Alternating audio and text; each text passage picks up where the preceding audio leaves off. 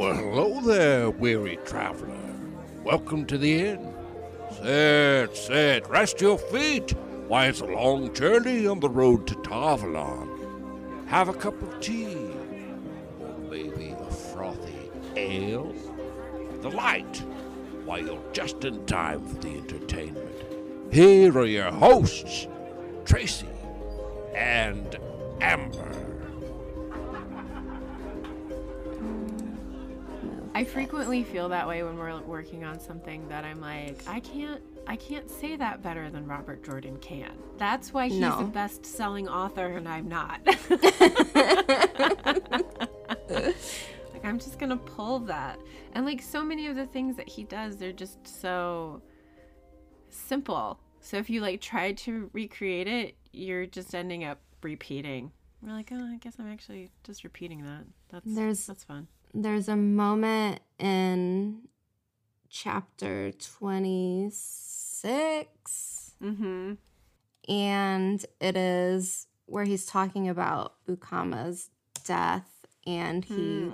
has some words, and I'm just like, I'm just going to quote this, because if I say what happens, or if I say what he's saying, then it just sounds silly. We're just mm-hmm. gonna read what it says. And I mean, this the last two chapters for this book and the epilogue are Robert Jordan to a T, because there's so much happening in just these two chapters. And they're not even like super long chapters, but it's just like, oh my gosh, and then this thing's happening, and then oh my gosh, that thing is happening. And it's just like, yep. Everything yeah. just comes colliding to an end. In twenty-six, when they show up, like, they're at a full sprint, and they're seeing what's going on, and then, you know, this battle takes place, and the way that he's describing all of the different weaves being thrown and being cut, and I'm just like, oh my God, this is so epic. Reading that, I was just thinking, oh, I just can't wait to see how they do this in the series. Yes. Yeah. The way that yes. she's just like slicing weaves away mm-hmm. and weaves are like bouncing off of her and pinning her and like encapsulating her, and they're yep. just fighting as hard as they can. Mm-hmm. And I'm just, ah, epic. It's so epic. I love how he uses language that you would use for a physical fight, for the fights that happen between people using the power. Like the idea of slicing something or just holding back the razor edge blade of a yeah, shield. And, and like shielding someone... themselves. And exactly. Yes. Yeah. So I love I love that he gives it that kind of uh, weight, seriousness. Mm. Like, it's not just like floofy magic time. It's like battling magic time. Mm-hmm. I I love that.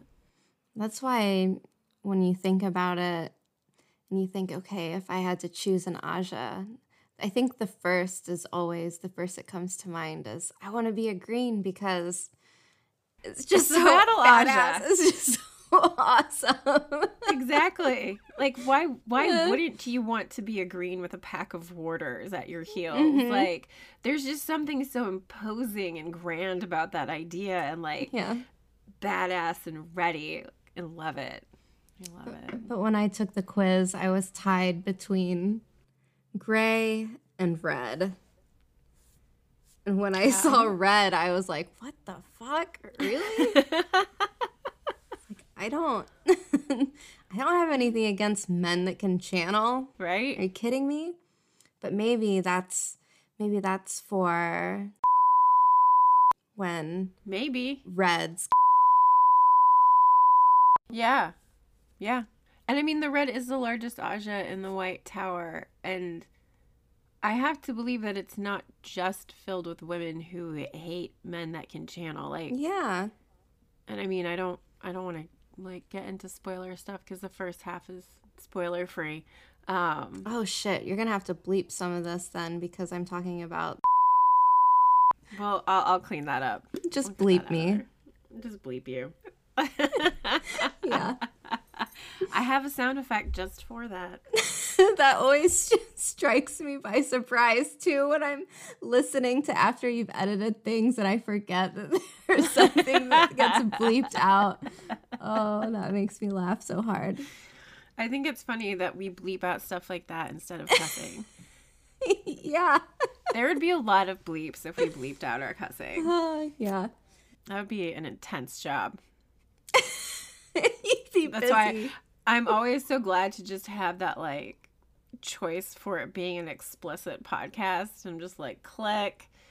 Don't have to worry about my language. Yes. Yeah. And the thing is, though, too, is what, what exactly is explicit? I mean, we're not talking about right? some... Like, there's I no, mean, like, hardcore pornographic material in the Wheel of Time, thank God, but I mean, cuss words, like, a shit, I don't really consider that. I don't either, and it's funny how, like, the the level of what people see as crass has changed. Mm-hmm. Like, now you can say things like bitch and damn it and whatnot on T V, like just regular mm-hmm. T V. But still there's this weird hang up around the word fuck, and I don't get that. Do you know what's funny that you bring that up is, so I know we've talked about The Expanse, but when Amazon Prime picked up The Expanse, it was first shown on Sci-Fi, mm-hmm. so they couldn't cuss very often. Mm-hmm. So, like, Avasarala, Avasarala would get one fuck per season. And then as soon as Amazon picked it up, like, they let her go. Like, they were just like, fly, Avasarala, fly. Like, drop as many F-bombs as you feel like it warrants. And mm-hmm. you can totally tell. And I even saw somebody, I guess they didn't like it very much. They thought that her character had changed too much. And they were thinking... well, she just all of a sudden has this, you know, crazy potty mouth, and it was like, whoa, whoa, whoa, like, wait a minute. Yeah. Like, if you read if you read the books, mm-hmm. that's what I was just books, gonna say. Totally different. Book. Yeah. Yep. Mm-hmm. uh, yep. Mm-hmm. She's definitely one of the best characters in that series by you, far. You mean Cadsuane? I do want her to be Cadsuane. I was actually trying to think of a way to use Frankie Adams too. Is that her name? Yeah. The woman that plays Bobby. Ooh, who would she right? be good? I don't know, but she would. I feel who like could we she fan would be... cast her as a young uh, Mistress Luhan. Yeah. Okay, this is okay. not the road this to is not, this the is... road to, to the asteroid to the belt. belt. Yeah. yeah. This is hi. I'm here with my friend Tracy. And I'm here with my friend Amber. And this is The Road to Tarvalon, a Wheel of Time podcast recapping the books, uncovering fan theories, discussing the upcoming T V show on Amazon Prime, and unpacking the many intricacies of this incredible series. See? Yeah. We, we can do that. We can do that. That's actually what this is. Yes. Um, not an Expanse podcast. Maybe we need to branch off and do one of those. um, but today we are finishing our recap of New Spring with the final chapters in the epilogue. I can't almost, believe we're at the end. Yeah, we have almost done it. We're almost there. Yeah. Um, so we're going to follow our normal format. And so spoiler-free as much as possible or with additional bleeping um, for the first half. It's a handy tool to have. Um, and then the other half will have spoilers in our theories. So as long as you've made it through the main book series, stick with us to the end. And next week will be our final New Spring wrap-up episode where we take a look at the entire book as a whole. Um, Yay! And that will, I know, I'm really excited about that because there are so many things that get set up in this book that feels like a bridge to the main series, but there's still it's mm-hmm. not finished. There's still so many little pieces that like come out in this book that like you need the Wheel of Time companion or to like dig things out on the internet to find like the pieces that should be going together. Robert Jordan, where are the rest of my prologues? Prologues or man. prequels? Prequels. Yeah. Prequels. Oh, that. I want a, I want a Tam prequel. I want a... There's there's so many characters that we could get really great prequels over. I would love to see a prequel from the perspective of maybe like Lan's parents when all of this uh, dark friend shenanigans is going down and baby mm. Lan.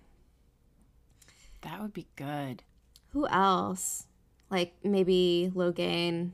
Yeah. I would honestly like to see more from the White Tower and Swan becoming Amyrlin. Ooh, yes. Because yes. there's like a bunch of stuff that happens in the White Tower in between, like when Moraine and Swan are accepted and then when like everything starts going down in the main series. Like there's a lot that happens in between that and like there are little pieces to dig out. So yeah, I would have I would have liked to have seen more of that. And Tam in like the companions in Ilion, I would mm. have loved to see him as a youth fighting, you know? Like we get older man Tam. Maybe. Tracy, stop it. He's a badass with a bow. I'll just stop there. Um, he is a yeah. badass with a bow. Yeah, there are just so many little things that I feel like, I don't know. This series really, seriously, it's one of those things that could you could just keep building on forever. Like, yeah. once a world this rich has been created, I feel like it's just this wonderful stepping stone to go on to more adventures with people. Like, what about an entire little novella about Laras, Mistress of the Kitchens? Yeah.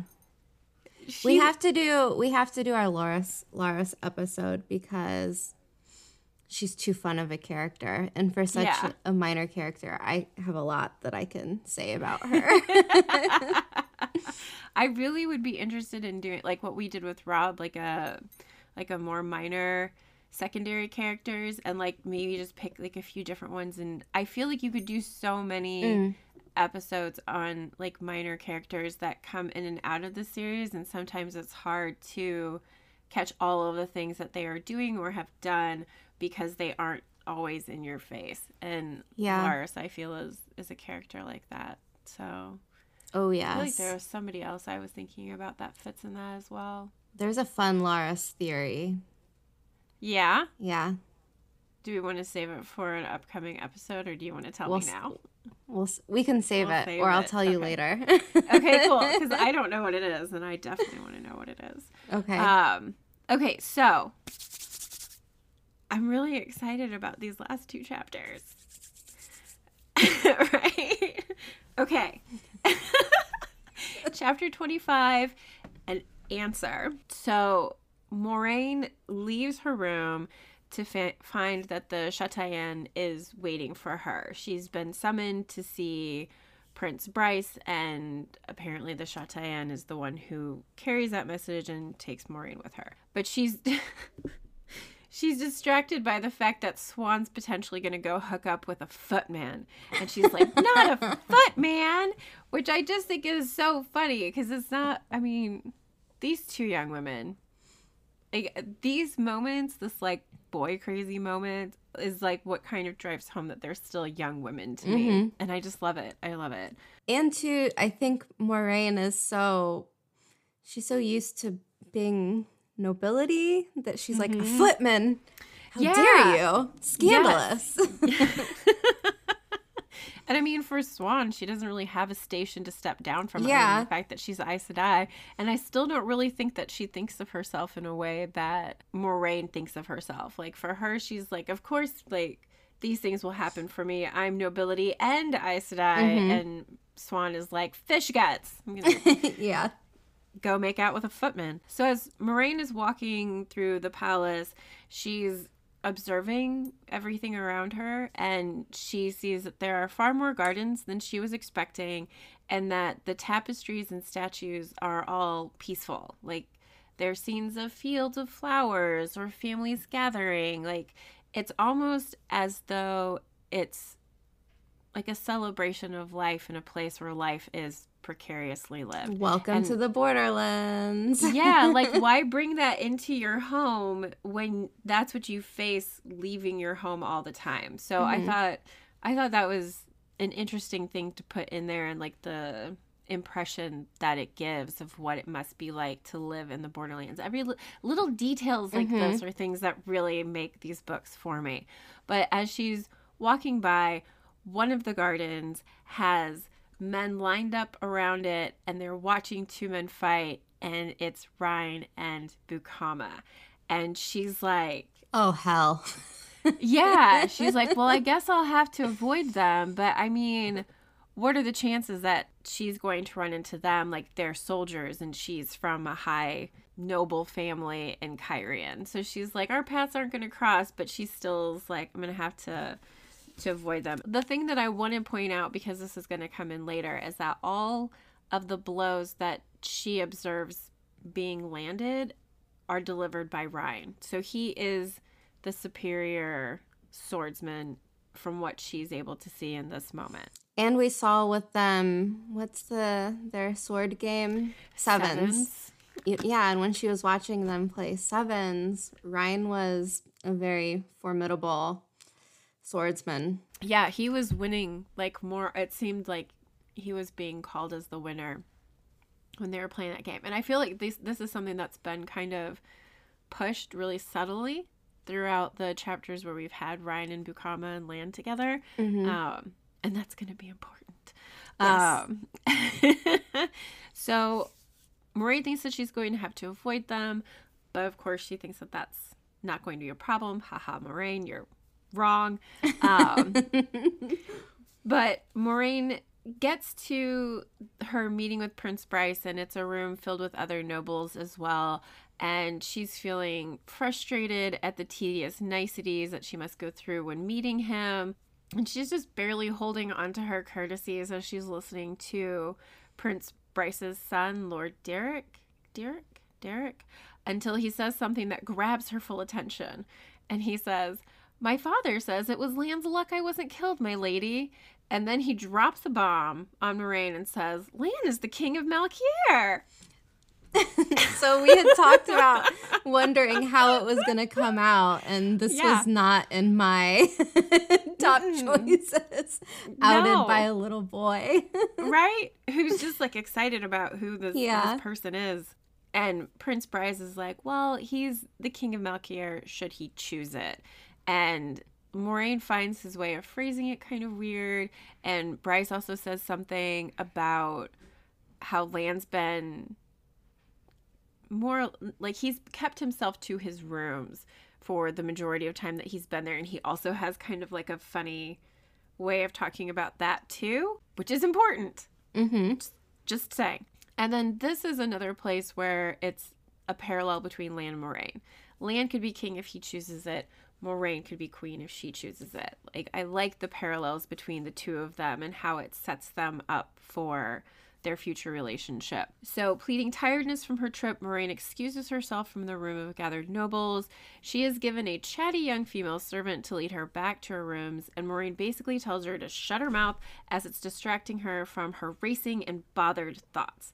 And she said, in her in her mind, she says, all she wanted right then was to find Siuan with good news. With the boy in her arms, born on Dragonmount, and his mother packed for travel would be best of all. um, like, she is, she is done with this already. Yeah. She wants to go. And somehow, even more than, like, wanting to have found the Dragon Reborn, she is not looking to want to run into Lan at this time. But... surprises around every mm-hmm. corner. So, of course, as Moraine's walking around a corner, she just about collides with Moraine Redhill. And she's got this entourage of servants carrying all of her things, and she's le- being led by the Chatayen because, of course, she's in Moraine is an Aes Sedai, so she's receiving the highest quality of hospitality available. Uh, Moraine is surprised to see Moraine. And, of course, she comments on how Moraine has kind of, like, ditched her minor nobility disguise and is now full-on Lady Damodred, but then mm-hmm. also says, like, you're still hiding because you're not wearing your ring. And Moraine's first kind of response to Moraine is, are you alone? And she's like, it is just me, Laurel, who had been the Aes Sedai with Moraine in Canloom. Is that mm-hmm. right? That, that was the city mm-hmm. they were in before. Mm-hmm. So Laurel has gone in a different direction. So it's just Moraine that has come on to the palace.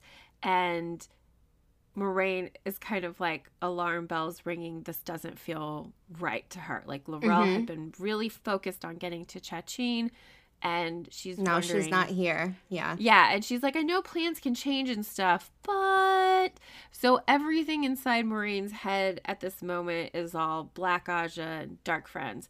And she also, like, this just kind of hits her, realizes black sisters can lie. And that is a huge revelation for her. And so Merean and Moraine finish up their little conversation. Moraine's not sure if Moraine's someone that she should trust or not. Um, but then, of course, this servant who had been escorting Moraine is still standing there and is like, oh my God, you're Aes Sedai. And Moraine's you're like, an Aes Sedai well, too? Yeah. Moraine's like, well, fuck, there goes, there goes that. Yeah. Um, and like the, the, servant is so nice. She's like, I won't tell anyone. And Moraine's like, well, that's not gonna do any good because there was all those people over there with Moraine. They saw it. They're yeah. not gonna stay quiet. Like, cat's out of the bag. And so she just reaches into her pouch and pulls out her great serpent ring and puts it on and is like, all right, bitches, I guess it's the full deal now. So she decides in her huff that she wants to be taken to see Lan. And Lan's servants attempt to deny Moraine entrance, but she she is in a get shit done, don't fuck with me mood, and she barges in anyway. Yeah. No nonsense. Yeah, she's done. Like, and like, what the heck, Lan? Like, bar your door if you don't want yeah. someone coming in. Like, you don't want people. Just... Well, you...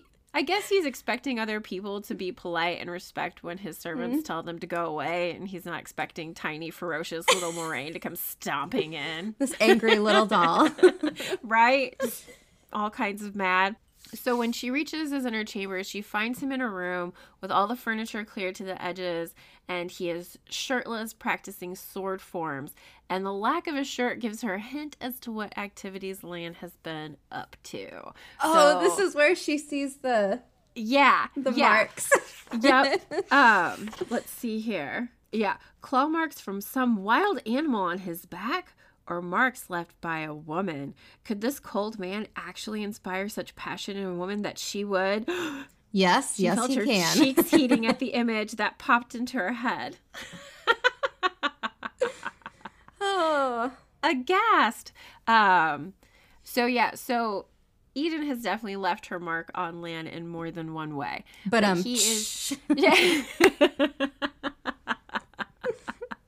But he is definitely not happy to see Moraine and thinks that now she's lying about being an Aes Sedai and a Dominus Red. And so his disdain for her is kind of like at its maximum level. Mm-hmm. Um, he tries to get rid of her, and she is just not having it.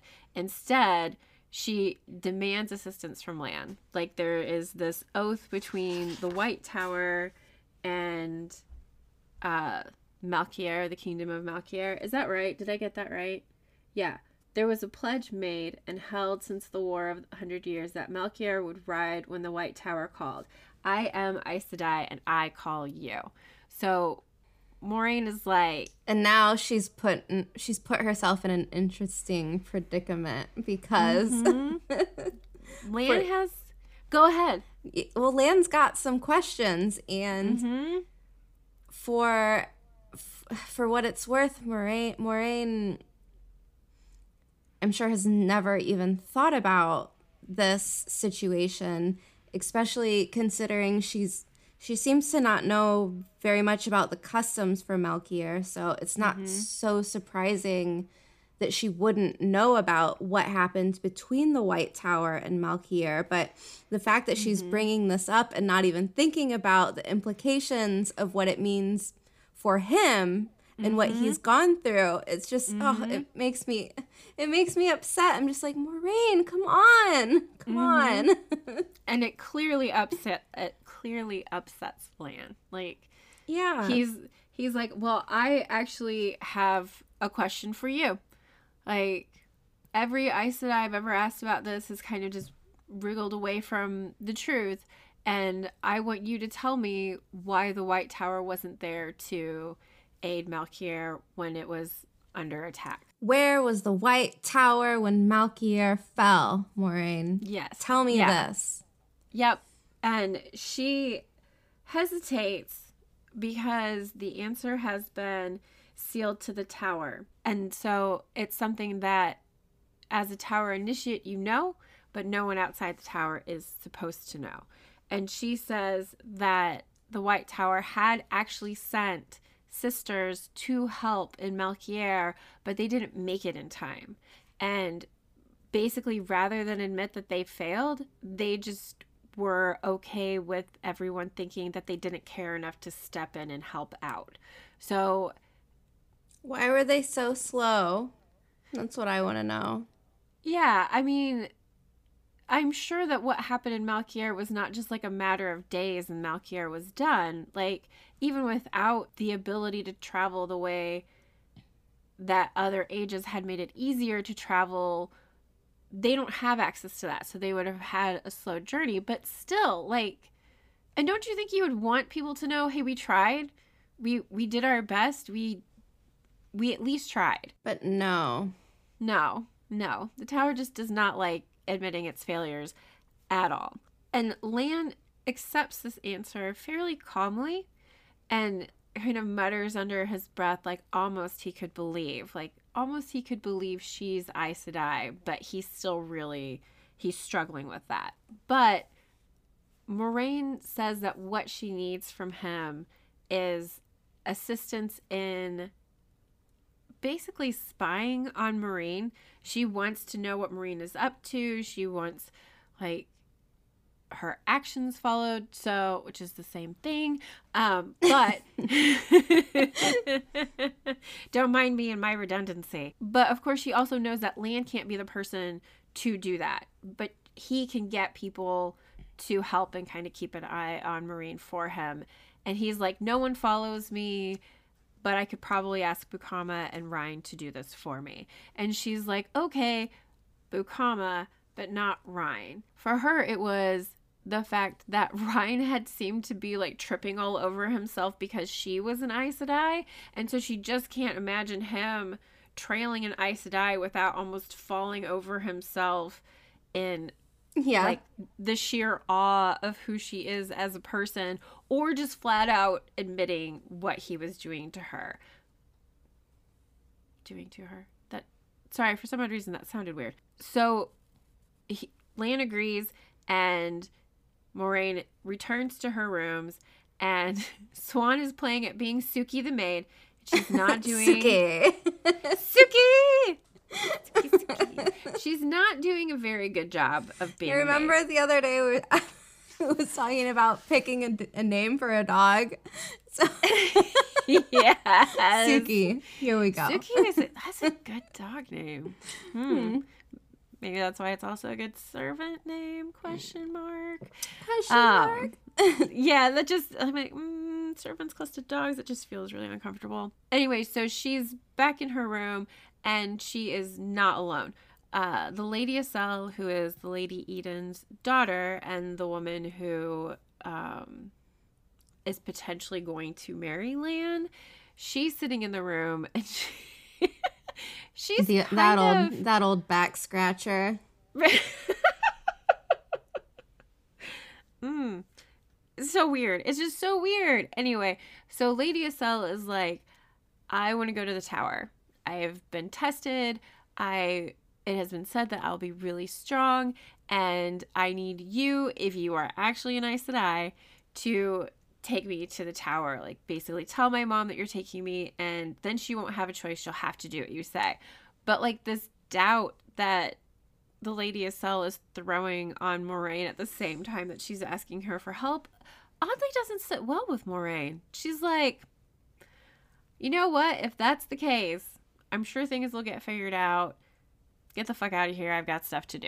Yeah. So the Lady Asel leaves, um, and Siuan starts telling Moraine about her adventures trying to get to uh, the le- Lady Ines to find out about the child that was born in Tarvalon. Okay, before we go there, I just wanted to say, how much yeah. does it say about Lady Edeyn that even her daughter doesn't want a part of this scheme? Like, she, point. she does not want to be married off to her mother's former lover. And right. she would Who rather go to the tower. She's still having sex with. Yeah. yeah. She is still.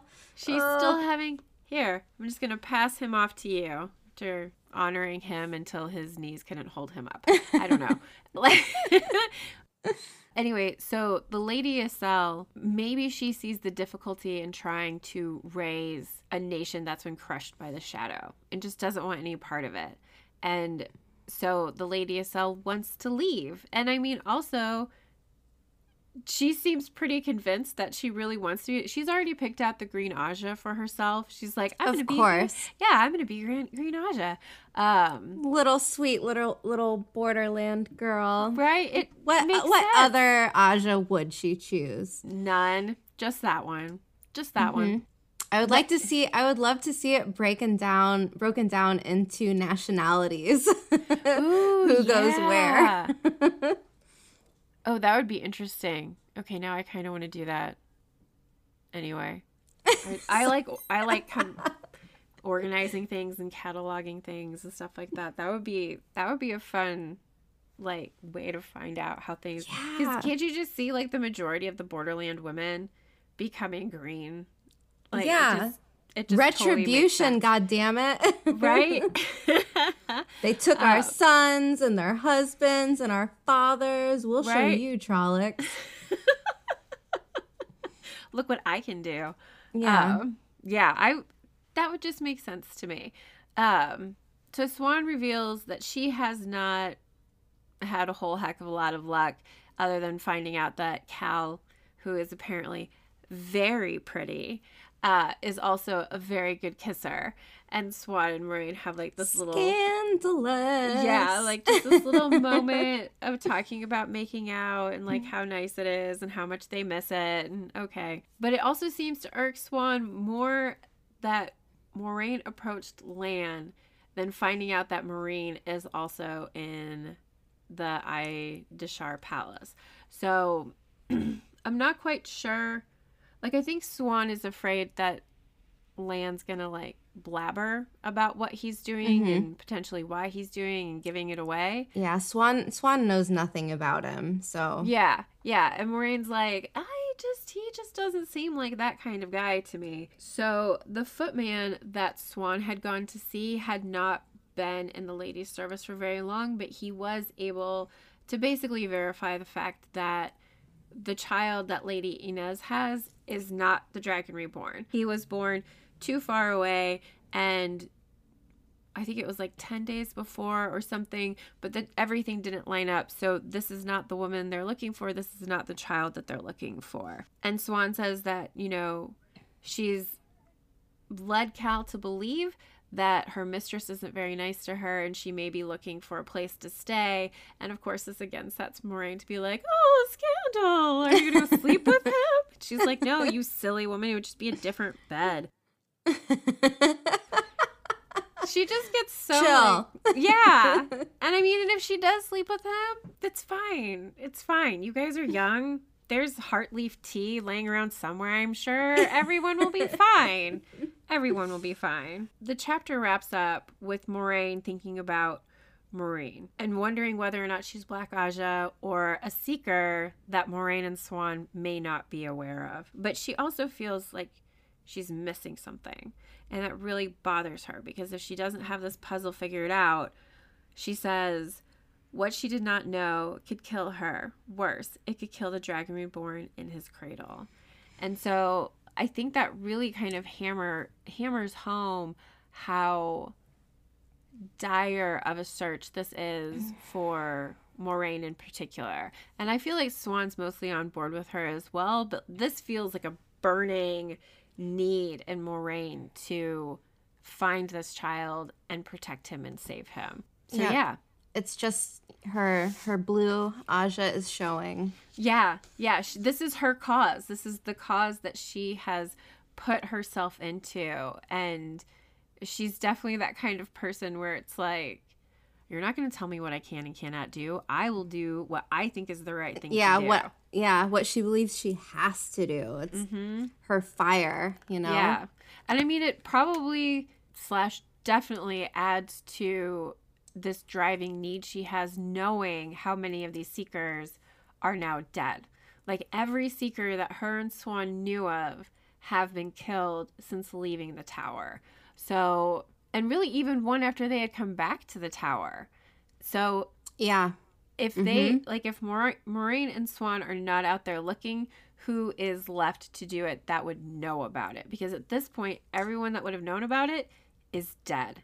So, unless they're Black Ajah, of course. Yeah. Yeah. Anyway. The only people that know would be the ones that, yeah, the Black Ajah, that's all that's left.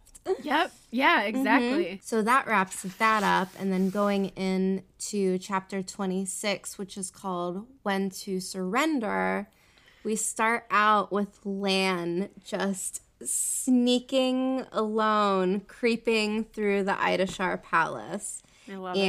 And he's being very zen, and he's using the Cody to wrap himself in calmness. Mm-hmm. And he, it, it quotes within the book, he can almost sense the presence of others before he sees them. And then mm-hmm. he has this time to duck out of sight before he actually sees anyone, mm-hmm. which is interesting. Mm-hmm.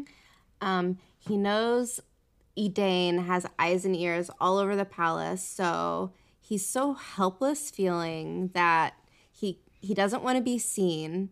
And furthermore, he's even wearing his sword, even though it's making him look foolish because, mm-hmm. you know, you don't wear your weapons around, walking around in a palace where you would have this presumption of security within yes. the palace. So yes. it's kind of like a faux pas. Mm-hmm. And he doesn't care. He feels naked without his sword right now. And I would say this is because of Lady Edeyn and all of the shit that she is putting him through. Mm-hmm. And then on top of that, um, Moraine has basically come to him with what I'm sure he thinks is just some cockamamie scheme about Merean Redhill. Mm-hmm. So yeah, he's just, he's creeping around. And as he hears, or he, as he feels someone coming, he kind of flattens himself, I think up against a wall somewhere, and just narrowly escapes being seen by Merean, who is walking with Iselle. Mm-hmm. And they're talking together, and they kind of walk on further and part ways. Mm-hmm. And then Lan gets to a staircase, and before he can, before he can take a step, he is just thrown down the stairs by some... It's like it, by it's, some force. Yeah. He he doesn't see anyone. He doesn't yeah. hear anyone. And before he knows it, he's just like head over heels, just rolling, tumbling down mm-hmm. these stairs. And if you've seen olden-timey stairs, I'm guessing, you know, these aren't wooden stairs. These would be mm-hmm. probably cut out of stone. This is not just a little like, oops, fell down. This would be like tumbling and careening down mm-hmm. a lot of stairs. Mm-hmm. So when he gets to the bottom, there are servants just looking up at him like, what the hell, man? Mm-hmm. And they're they're saying, oh my gosh, oh my gosh, you should have died after a fall like that. You should be dead.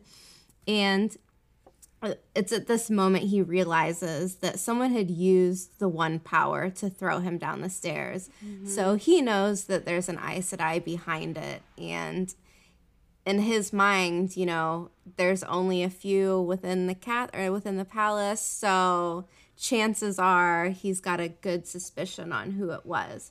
Mm-hmm. And there's really only two options there. Mm-hmm. Um, so he is then found by a palace guard, and this palace guard tells him, you know, quick, come quick, something's wrong with your man Bukama. He's dying, but if we get there quick, you know, we, we still might have time.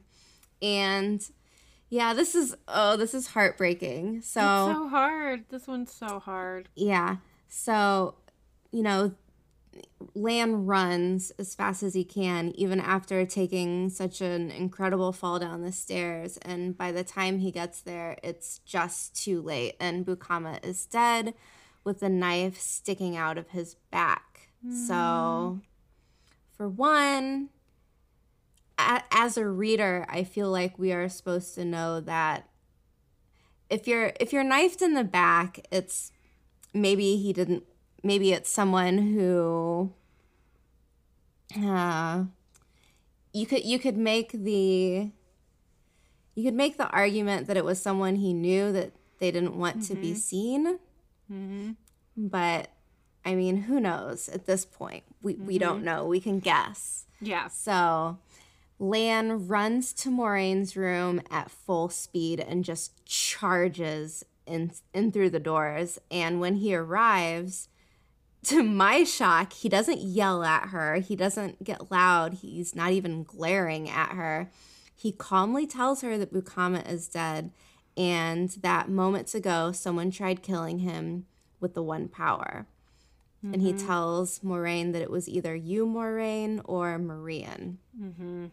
And Moraine explains that if Merean was holding Sidar, then it's very unlikely that she didn't notice him hiding in the hallway, because mm-hmm. Lan was like, well, I don't think I don't think it was her because I was I was far enough away and I was hiding and she couldn't see me. So Moraine gives him the the lowdown on how that works. If mm-hmm. you're holding Sidar, how your senses are um heightened. You're, you're, yeah, you're more aware and you can see further and you can mm-hmm. hear easily, easier. And what I think this is, what I think this is interesting is because if you are just reading this book as a standalone book, you would, you wouldn't have known that. And so mm-hmm. it's kind of nice for Robert Jordan to kind of slip that in mm-hmm. as an explanation. And then,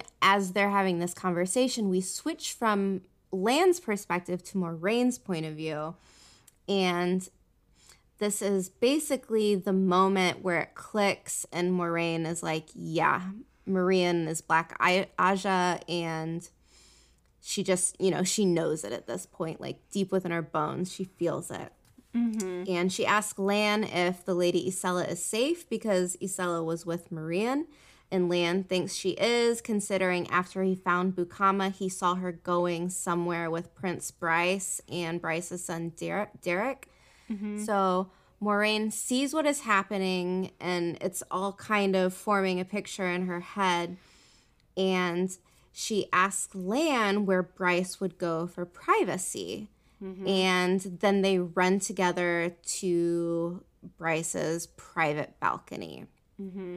So we have a quote here, and it's, "She let the power fill her as she ran, till sweetness and joy bordered pain and the intensity, and tried to..."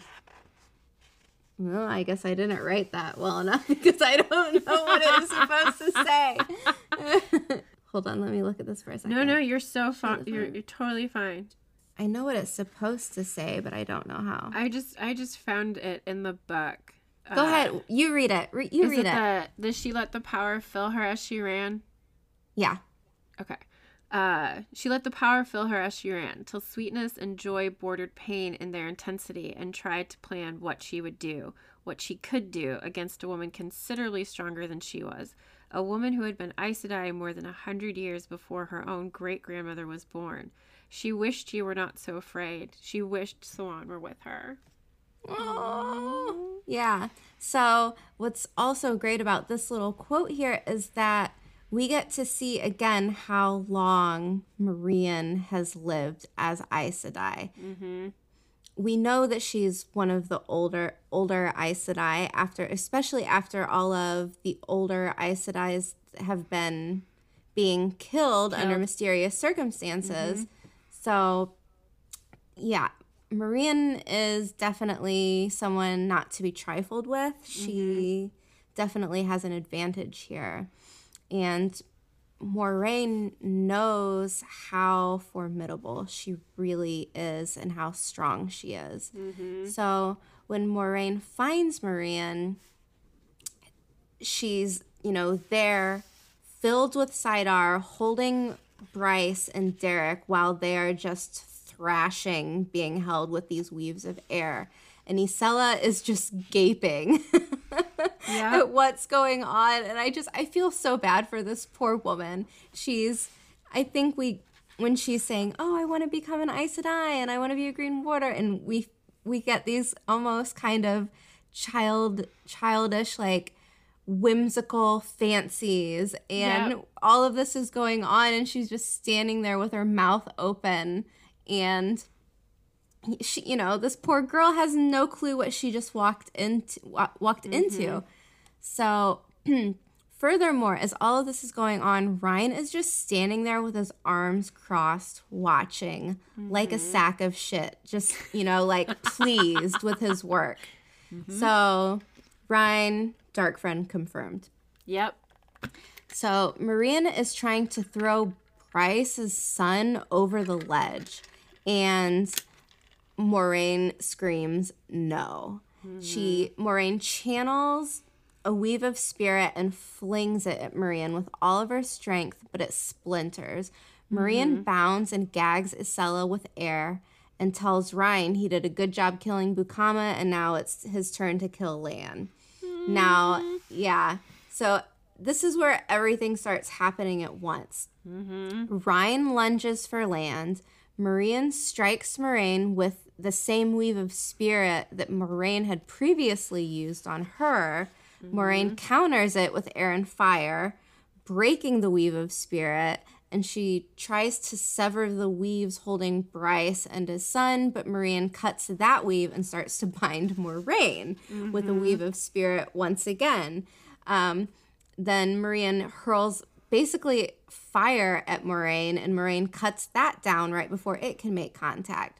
And things are just getting crazier. Mm-hmm. Moraine, Moraine is throwing weaves at Moraine that she has never seen. Weaves that would prove she is Black Ajah.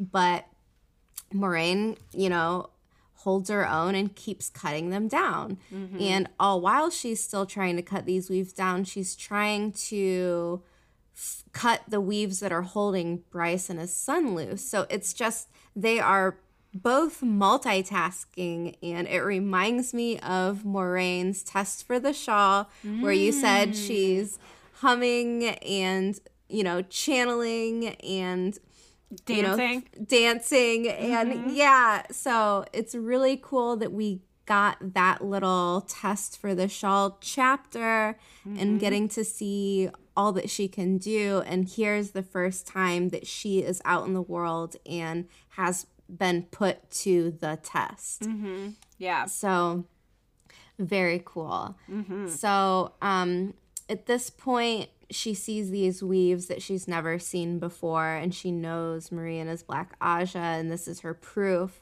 So while, while she's still trying to cut Brys and his son loose, Merean throws the boy off the ledge, and at the same time she hits Moraine hard. Mm-hmm. And it, you know, it sends her flying backwards, and I, you know, like I get this mental image of her just smashing her head on the yep. ground on like some, you know, these or granite, you know, floors yeah. and just knocking herself out. Mm-hmm. And by the time Moraine opens her eyes, she realizes that it's too late. She's being shielded. Mm-hmm. Um, Lan and Ryne are still fighting, and she forces herself to say Derrick's name in her head. And she had a really sweet interaction with this boy in the previous chapter mm-hmm. where he's, you know, he's kind of bruised up and she's like, how did you manage to do that? And he's telling her the story of mm-hmm. how he fell. And it was just that quick moment before Moraine had to leave, but it really shows how tender of a heart she has. Very much. So she's forcing herself to say this boy's name, and it's giving her something to cling to and to yeah. fight for. And she she forces herself to her feet, and then at the same time, Merean throws Brys off the ledge. Oh. Then he lifts Iselle to do the same. Um, Moraine uses her bi- her belt knife, comes up to Merean, and just stabs her in the back. Mm-hmm. And she tries to grab Iselle's hand and pull her up off the ledge, but she she just can't. She's not strong enough. Mm-hmm. Um, and at this moment, Lan shows up behind her, and he tells her to never watch a death that she doesn't have to, mm-hmm. and pulls her down from the railing. And as she's looking at Lan, she sees how severely injured he is, and she also sees that Ryne is dead. So Moraine walks to Merean's dead body, pulls the belt knife out of her, and I quote, cleaned it on the traitor's skirts. Where I had this moment where all of this was going on, and I'm just thinking, oh gosh, this is so terrible. There's so much tragedy, and Moraine is going to be broken, and watching this poor little boy die, and then the prince, and then Iselle, and then she takes the knife and cleans it off on this traitor's skirts, and I'm like, mm-hmm. yes, Moraine, like, you can be hard, you can do this. Well, in her sense of justice, like, mm-hmm. she's, it's come up over and over again where she's like, this person deserves, like, a trial and an execution and blah, blah, blah. And, like, in this instant, she is all of those things. And, I mean, it has to be slightly satisfying to her to actually eliminate someone like Moraine, who is Black Ajah. Like, I just, oh. What's we up, don't buddy? Like the Black Ajah, do we, boy? Sure, we don't so like sad. The Black Ajah. Come here. Oh, oh, you are all wet. You're so wet. Oh, he's been outside. Oh, thank you for sharing. I don't. Something has got his attention. It's pretty funny. Okay, you're okay. You're okay. I love you. I love you. Go somewhere else. You're so wet. Okay. All right, that was funny. It was like, me, me, me, me, me, that was our special guest. Yeah, special guest starring Churro. Um, he's not very chatty, which is nice. um, but yeah, I can just see this being like a really satisfying moment for Moraine, and like being able to see Moraine as a traitor would have made it just feel like, because I mean, what kind of justice would Moraine have gotten if Moraine had somehow gotten her back to the tower? Like, mm-hmm. in that moment, instant justice just feels really satisfying. And, and there's a there's another little piece that I kind of left out, but what it, it might be a good segue into this is Merean's biggest fault, mm-hmm. like the thing that she did wrong is if she would have never threatened Moraine's life, mm-hmm. then Moraine would not be would be held by her oath not to attack her. her yeah, not to hurt her. Mm-hmm. So Merean could have, had she had been smarter about it, you know, mm-hmm. Moraine wouldn't have been able to attack her. But eh. I don't know. I don't know, because at that point, Moraine has convinced herself that Merean is Black Ajah, which would make her Dark Friend, and she can use the power against Shadow Spawn. But, but as we see multiple times within these chapters, she didn't have proof. Oh, okay. So that's why she can't go to the tower, even after everything is said and done, after this whole battle was fought. Mm-hmm. So she even destroys the evidence because yeah. there is no proof to take back. Oh, yeah. Okay. You're right. That makes sense. So she's, yeah, she's just like, you know what, lady? Like, you're done. Yeah. You're done fucked up. Yep. And so mm. as she's cleaning, you know, her belt knife off, she's trying not to just fall apart. She, her knees are almost so weak she can't stand, and she's just trying not to cry, and Lan's like, "You're a cool one, Aes Sedai." Mm-hmm. And she says, "As cool as I must be." And she can still hear Derek's screams ringing in her ears, and mm-hmm. Is- Isella's face below her. And as in the test for the shawl, all her calm was outward shown. Did you add this? I don't think so. Okay. I don't even remember writing it. mm. Mm. Yeah. But she clung to it tightly. Let go for an instant, and she would be on her knees weeping, howling with grief. Mm-hmm. It seems Ryne was wrong as well as a dark friend. You were better than he. Lan shook his head slightly. He was better, but he thought he, but he thought I was finished with only one arm. He never understood. You surrender after you're dead. And Moraine nodded. Surrender after you're dead. So mm. they have a nice little moment to bond on what just happened. And mm-hmm.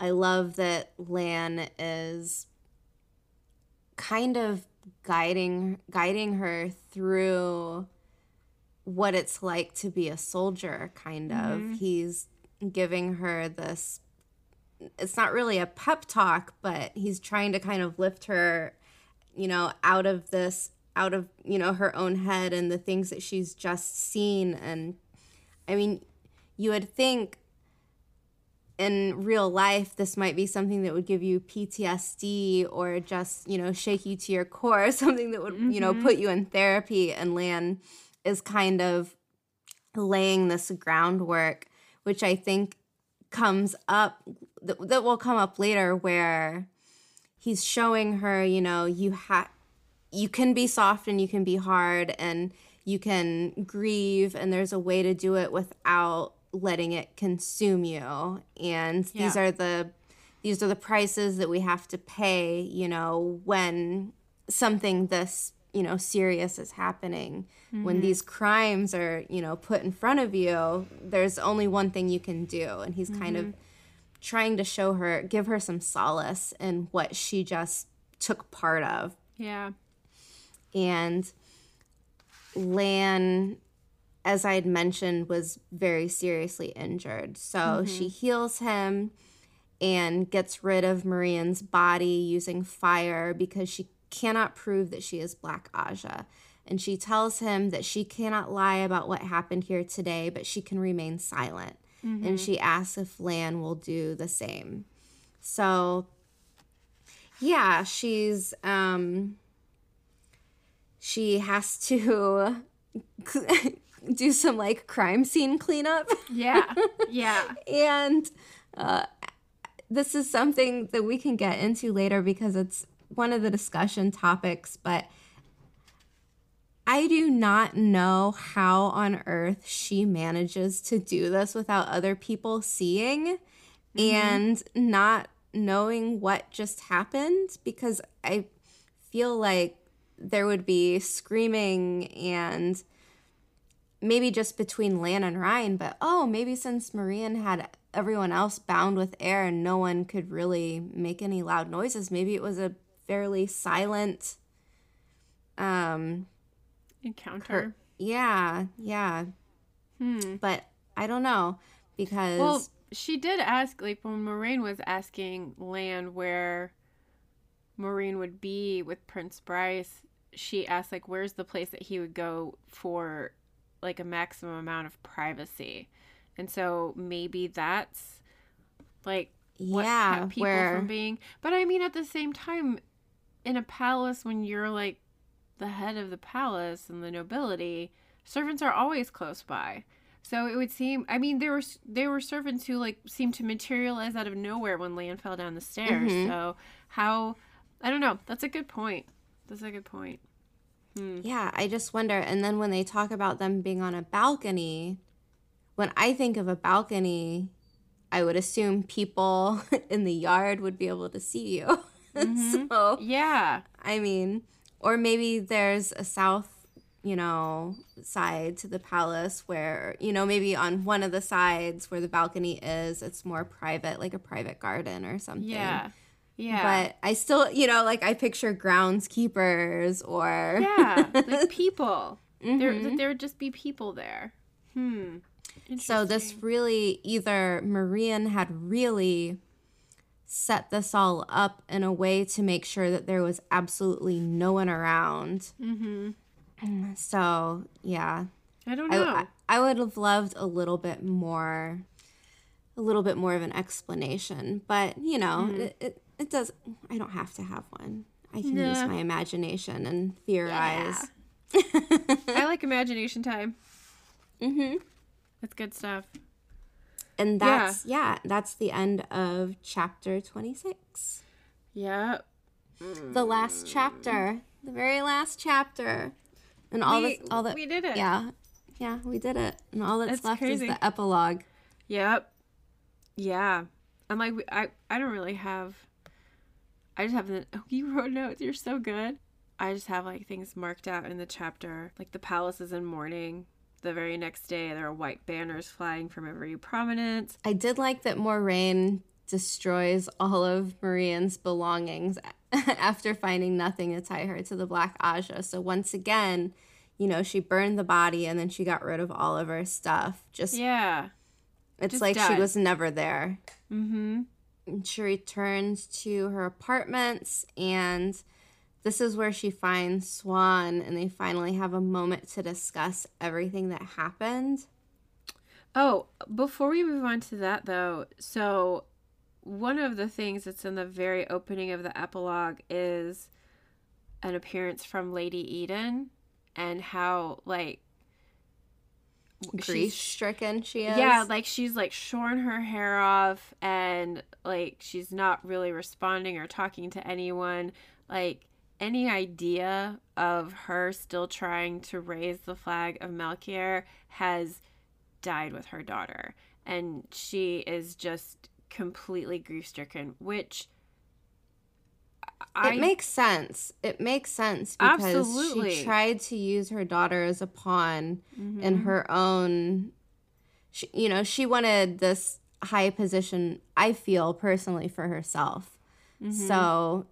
I'm sure she feels guilty that she trapped her daughter into something that she didn't want to do, trapped mm-hmm. Lan into doing something that he didn't want to do, yeah. all while currently still sleeping with him. Mm-hmm. So taking liberties with the fact that she is his carniniera.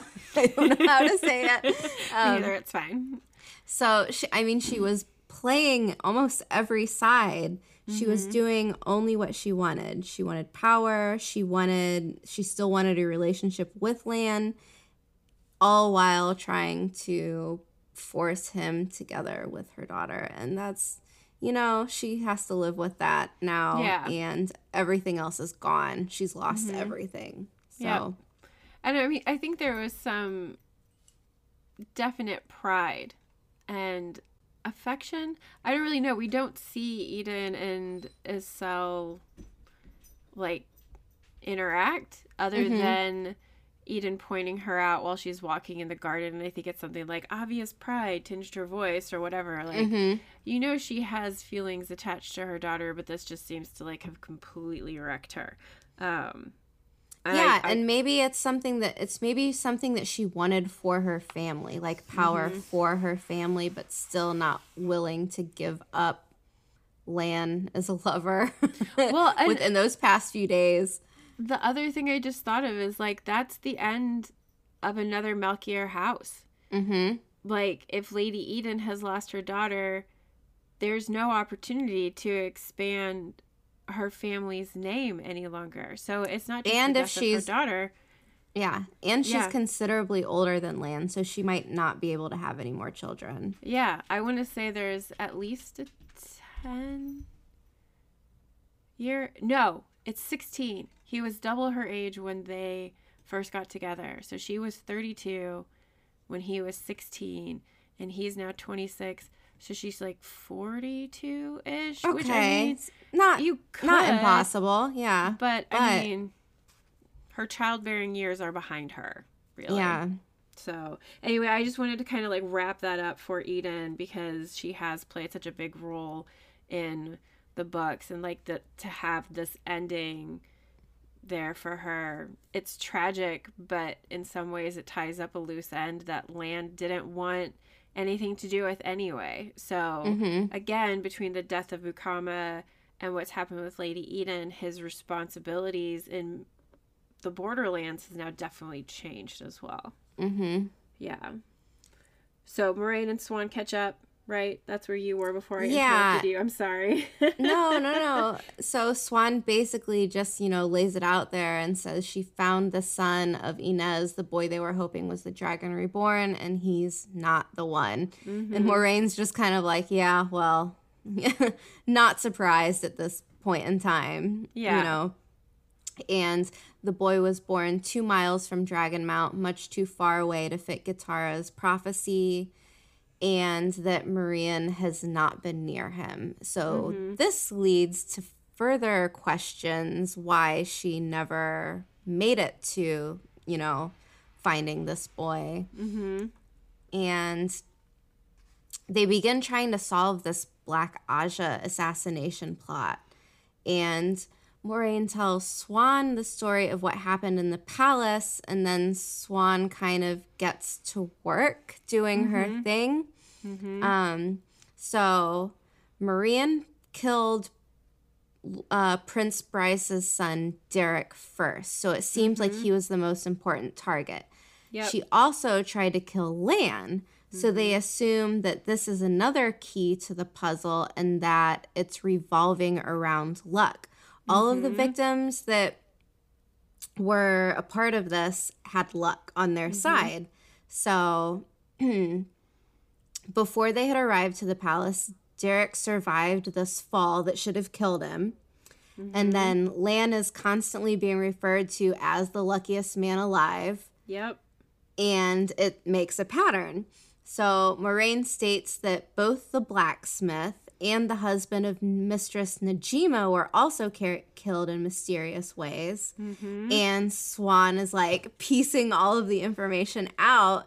And then there's a really good quote on this. And she says, Siuan says, um, suddenly she stopped dead and said, she never went near Raheen, Moraine. Mm-hmm. The Black Ajah knows the Dragon Reborn, but they don't bloody know when. Maybe Tamara managed to keep it back, or maybe they were too rough and she died before they could pry it out of her. That has to be it. And then her eagerness turns to horror.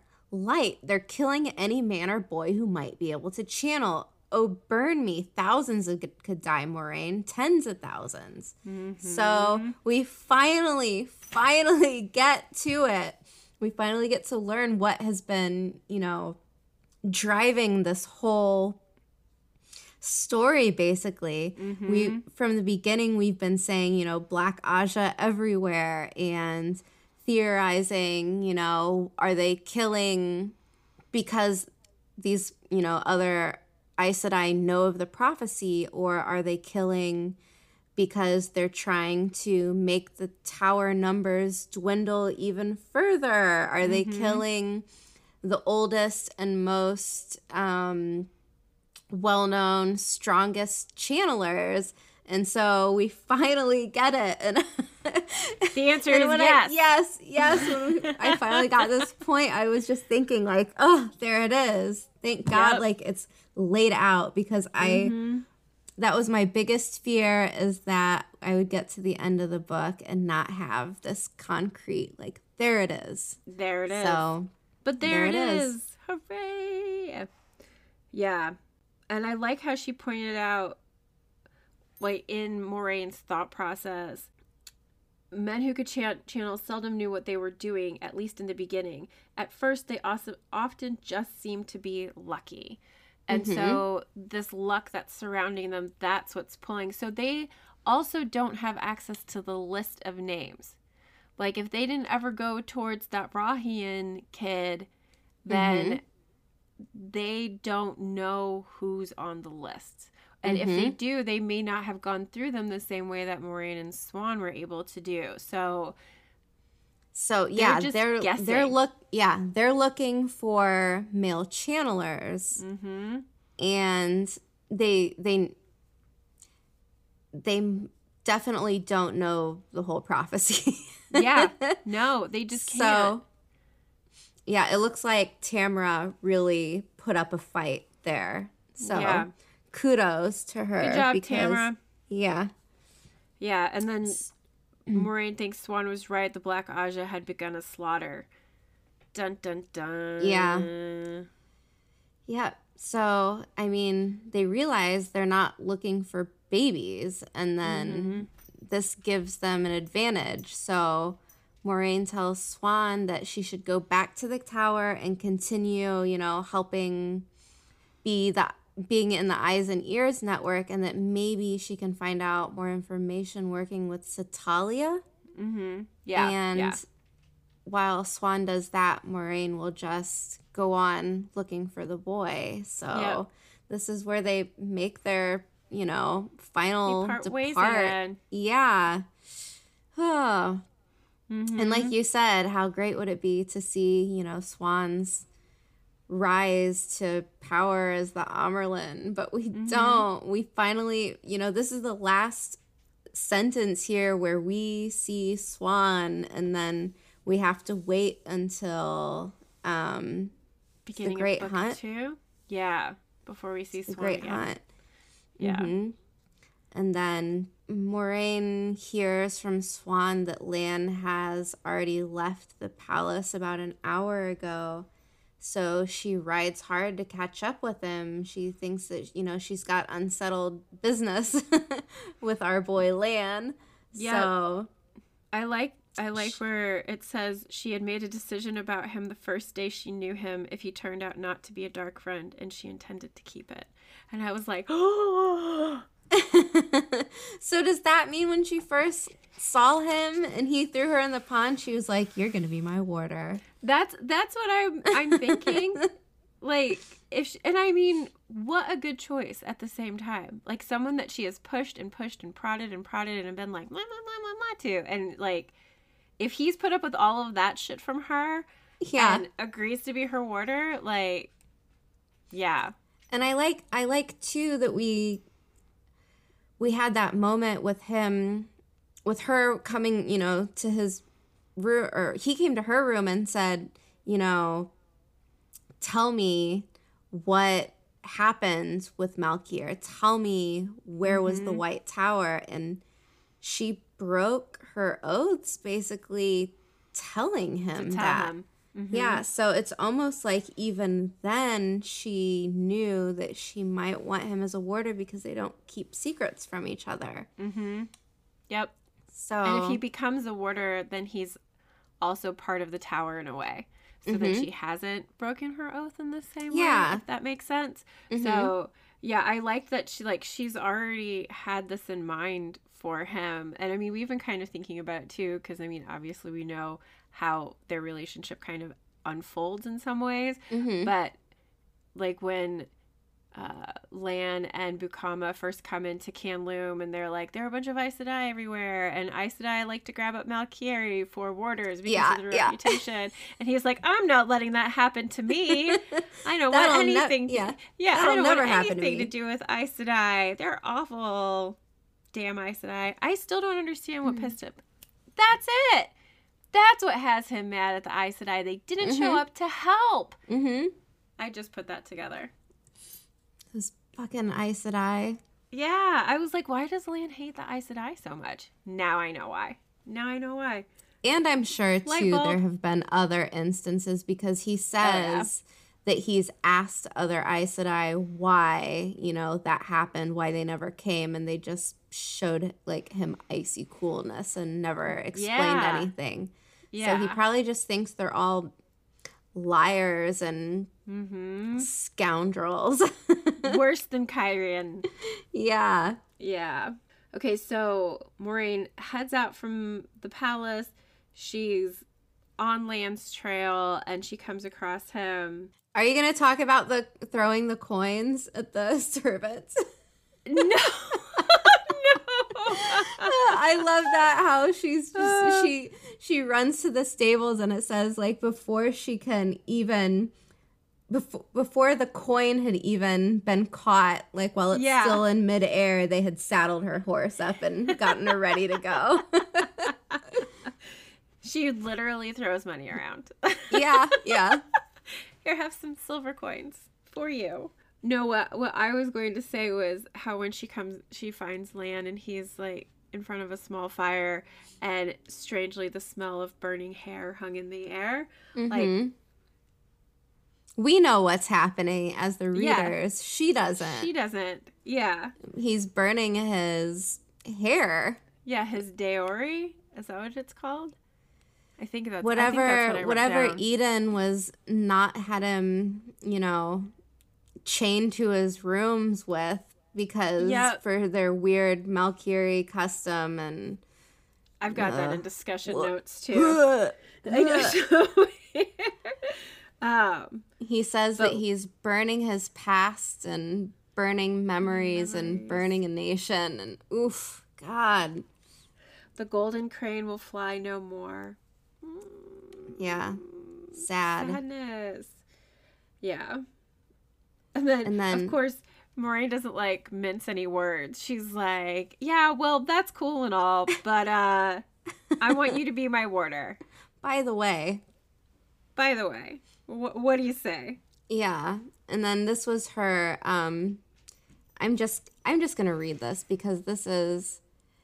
so good. It's so good. So good. So good. Do it. Do it. She said, I fight the same war as you against the shadow. Merean was Black Ajah. She told him she told him all of it, from Katara's foretelling in the presence of the Amyrlin seat, and two accepted to what she and Swan had reasoned out. The deaths of Tamara's searchers, every last bit. For another man, she would have left most unsaid. But there were few secrets between a warder and Aes Sedai. For another man, she might have softened it, but she did not believe hidden enemies frightened him, not even when they were Aes Sedai. You said you burned your past. Let the past have its ashes. This is the same war, Lan, the most important battle yet in the war, and this one you can win. So, this, oh my gosh, this is just so good. This is just, it's written so well, and I feel the gravity of it, and mm-hmm. I feel how strong she has to be, and how she finally feels like she can, with Lan, she can be one hundred percent honest, and she doesn't have to pad the truth. You know, there's no kid yep. gloves. He's not going to nope. she knows he's not scared. He ain't no he ain't scared of nothing. So yeah. Yep. And then this is another part that so he's basically like just sitting there staring for a long amount of time, and she doesn't really know what he's gonna say or do. And mm-hmm. then he draws his sword so fast that she almost thinks that he's going to, like, cut her down.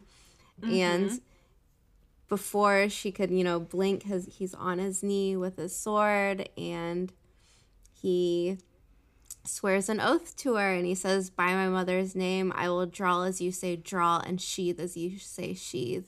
By my mother's name, I will come as you say come, and go as you say go. And we, we do know, like... At one point, this, yeah, at one point she does tell him to go. She, mm-hmm. whoa, makes mm-hmm. me so sad.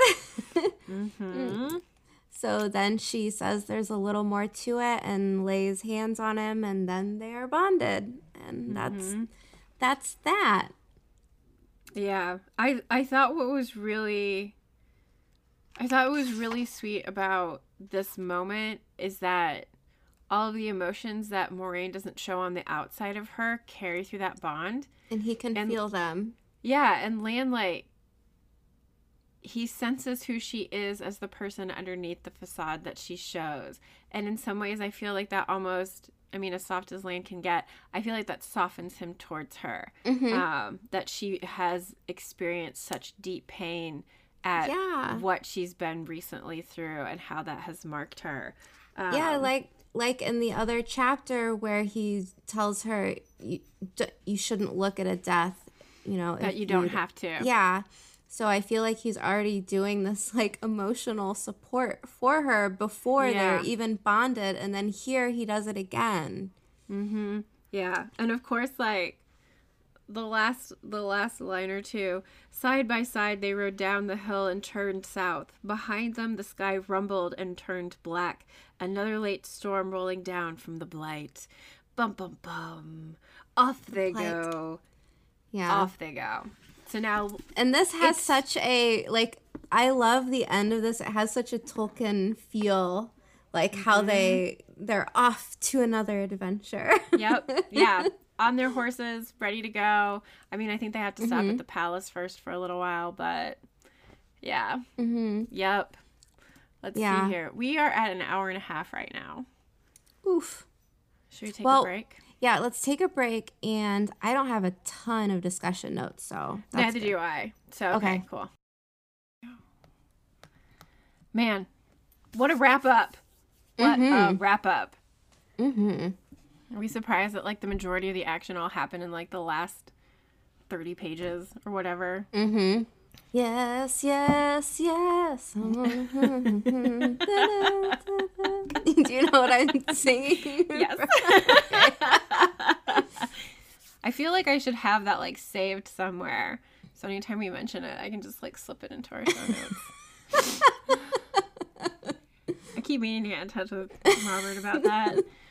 We just need a clip of that that little bit of music where it starts up every mm-hmm. time we get into the discussion topics. Mm-hmm. Yeah. Because it just, it's where everything, oh, it's where everything happens. And I love it. I love it. Um, okay. So discussion topics. Yeah. Should we get into that? Mm-hmm. Okay. So, of course, when Moraine says that Laurel is no longer with her, and Moraine is like, yeah, but she was really intent on getting here. Like, I wonder what happened to her. And Moraine's like, yeah, well, she went south. And I wrote down, yeah, she went south as in she was buried six feet deep after Moraine killed her. She went south into the ground. Yeah. I mean, if we, if hopefully that's where Moraine got to, I don't know. But it's just another, like, Swan and Moraine did not know that Laurel was one of Tamara's seekers, but she was. And so Laurel was going to be looking for the same child that Swan and Moraine were looking for. Um, only so they didn't all know. So that's probably how Merean knew about things. Maybe she just got it from Laurel and yeah. was like, and oh, was you're someone, dead now. It was so. Someone noble in the Aidishar palace. Like, that may have been all she was able to get before mm-hmm. whoever, like, the Laurel gave up the information. And maybe that's what Cadsuane, maybe Cadsuane was hunting the Black Ajah and was maybe. On the trail of Moraine. Moraine. Yeah. Yeah. I don't know, though. Yeah, and, like, the, like, that was the other thing that I had from this chapter is the Moraine, Cadsuane, Laurel, like, the three of them. The three what? Amigos. Yeah, and like they're they're all under suspect from Moraine at this point, and mm-hmm. she's actually leaning towards Cadsuane being her, yeah, her last thought of Cadsuane is she's probably black. Mm-hmm. Yeah. And so I'm I kind of have to wonder, like, does Moraine ever stop thinking that Cadsuane is Black Ajah? Does that ever get kind of lifted from her mind? Cadsuane again kind of disappears mm-hmm. after this, and we don't see her again until, like, what, the sixth book of the series or so, something like that. Maybe so, things got too hot, and Cadsuane was like, I gotta get out of here before I get, before I go south. Because, I mean, Cadsuane is old and strong. Moraine is old and strong. I mean, not that you're supposed to, like, talk about Aes Sedai that way, but we're not initiates of the tower, so we mm-hmm. can do that. But it would have made sense for Cadsuane to want to get out and avoid having a confrontation with someone who may be Black Ajah. Mm-hmm. And with Ryne being a dark friend, like us finding out that he's a dark friend, then we know for sure that when there's that, um, that moment when Moraine sees Ryne leaving the inn is and it, there's an Aes Sedai, like, I thought they possible, were talking to each other. Is it possible that Ryne that Ryne was bonded to Merean. Oh, interesting. And that's why he was a better fighter. Because, I had not because thought about I, that. I don't feel like someone would be so, it would be so easy to best Lan. Mm-hmm. But.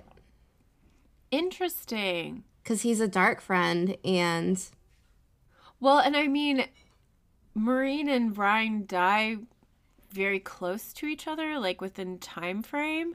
So, and we know that like that severing of death of the water bond is really awful, to say mm-hmm. the least. From but they almost die at the same time, so mm-hmm. like, and I mean, maybe if... that would have been like the distraction that Lan needed to be able to defeat Ryne, is Ryne feeling the severing of the bond with mm-hmm. Merean. Oh, interesting, interesting. I had not even considered that as a possibility. I like it. Hmm. Hmm. Hmm. Hmm. hmm. Interesting. So yeah, there's the Merean, Cadsuane, and Laurel, and like how they all just kind of separate. Laurel dies, Cadsuane gets out, Merean goes to the Aidishar Palace on her own, um, and is then murdered by Merean. So it's just like how all these people like come together and then are split apart.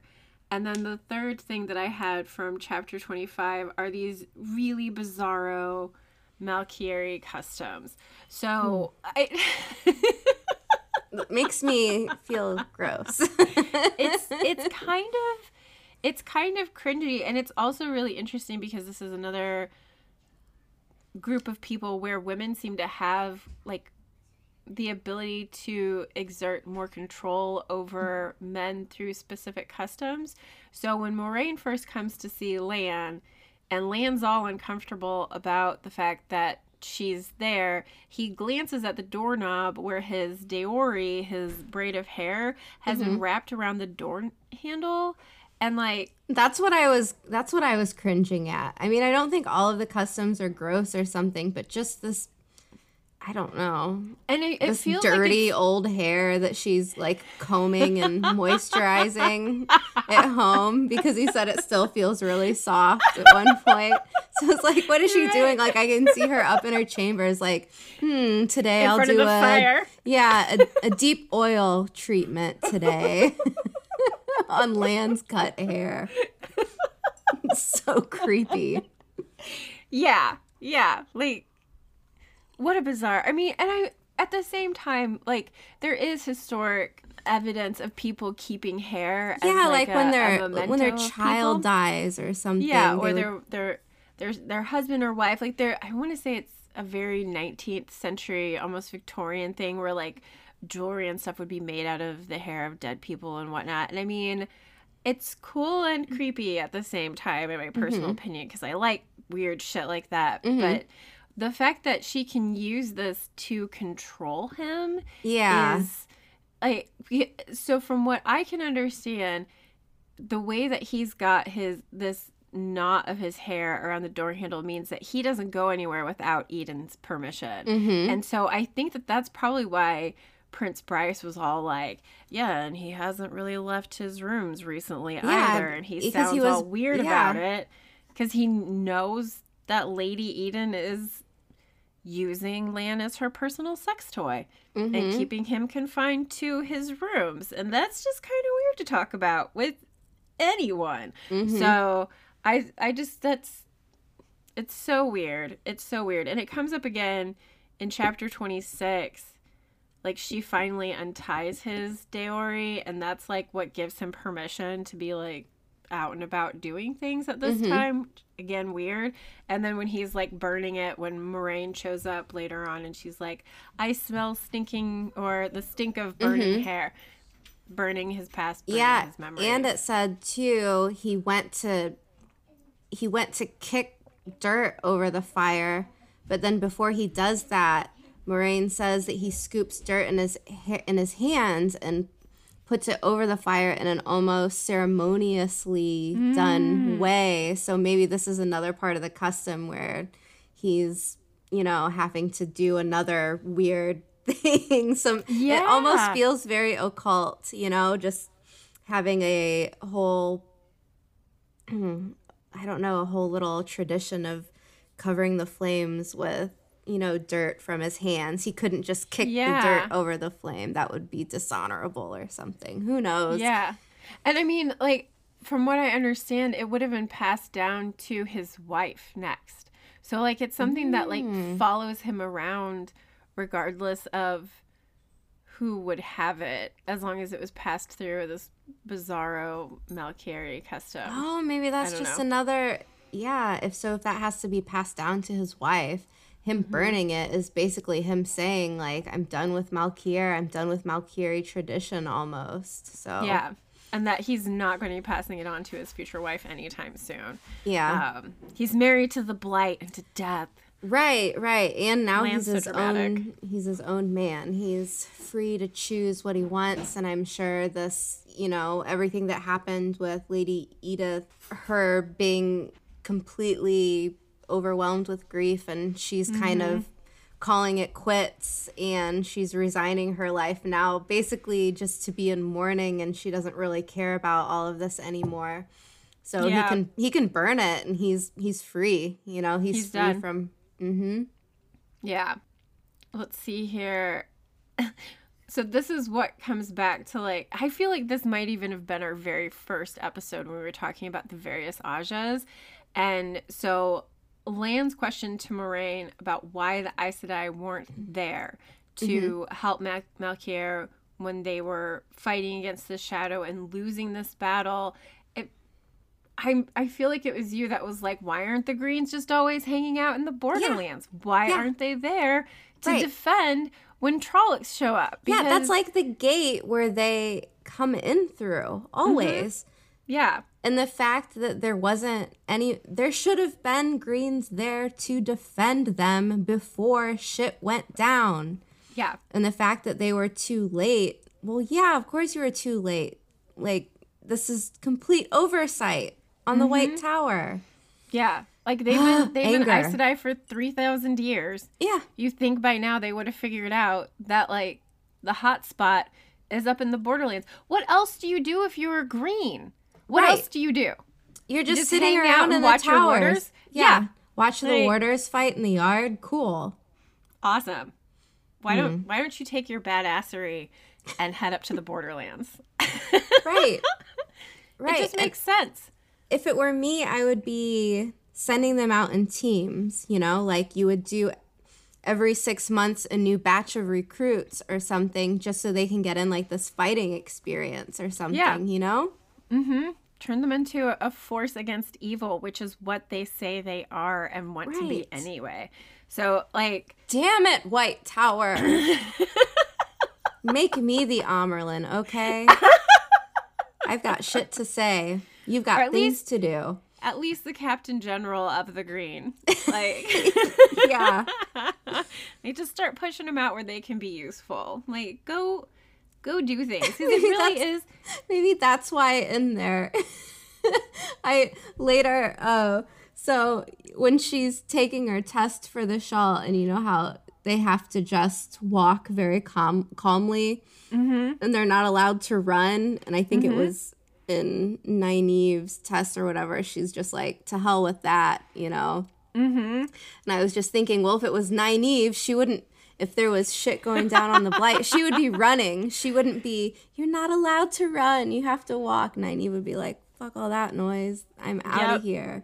Yeah. Get it in, you, what you wrote, get it in gear, Greens. Get it in gear. It just seriously makes no sense for them not to be there.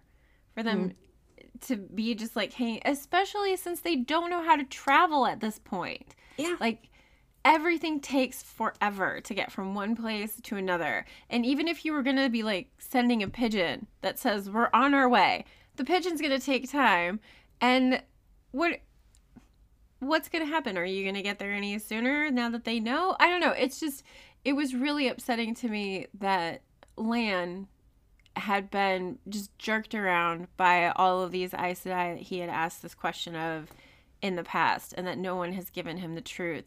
And in some ways, it's really satisfying that it's Moraine who does give him the truth. And I think it does a lot to dispel that distrust that he was experiencing around mm-hmm. her, because he's like, oh, today you're an Aes Sedai and a Domitrat. Like, mm-hmm. you know, he's he does not have a super high opinion of her starting out. And so it's just, I don't know, their relationship develops subtly and quickly. And it's almost kind of nice that we know what's coming. Like, I think if you were going to read this as the very first book, you may not know what Moraine's plans are towards Lan or what their future connection is going to be, because it just doesn't seem like it should even exist mm-hmm. with the way that they're treating each other. Um, yeah, and I think, too, now after we're finished, I wouldn't recommend someone to read New Spring before the main series, because... Yeah. You would know that Moraine actually is a good person, and mm-hmm. it takes the mystery away from that first book where you're yes. kind of thinking, well, is she good or not? Yeah. Because there's at points where she's like, make no mistake, mistake, like, I will kill you before I let, you know, before I the hand you over you. to the yep. Dark One. And they're yeah. like, oh, shit. And she's like, yeah, yeah oh, shit. I'm not fucking around.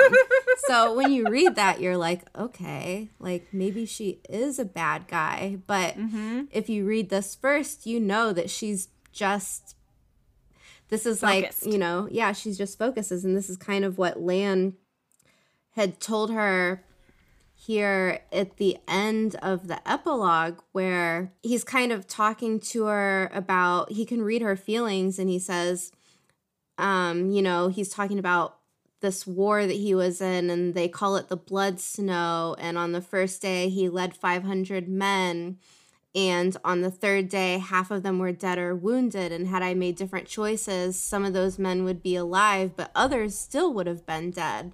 Mm-hmm. So, like, this is how you have to be, you know, you have to be hard like this.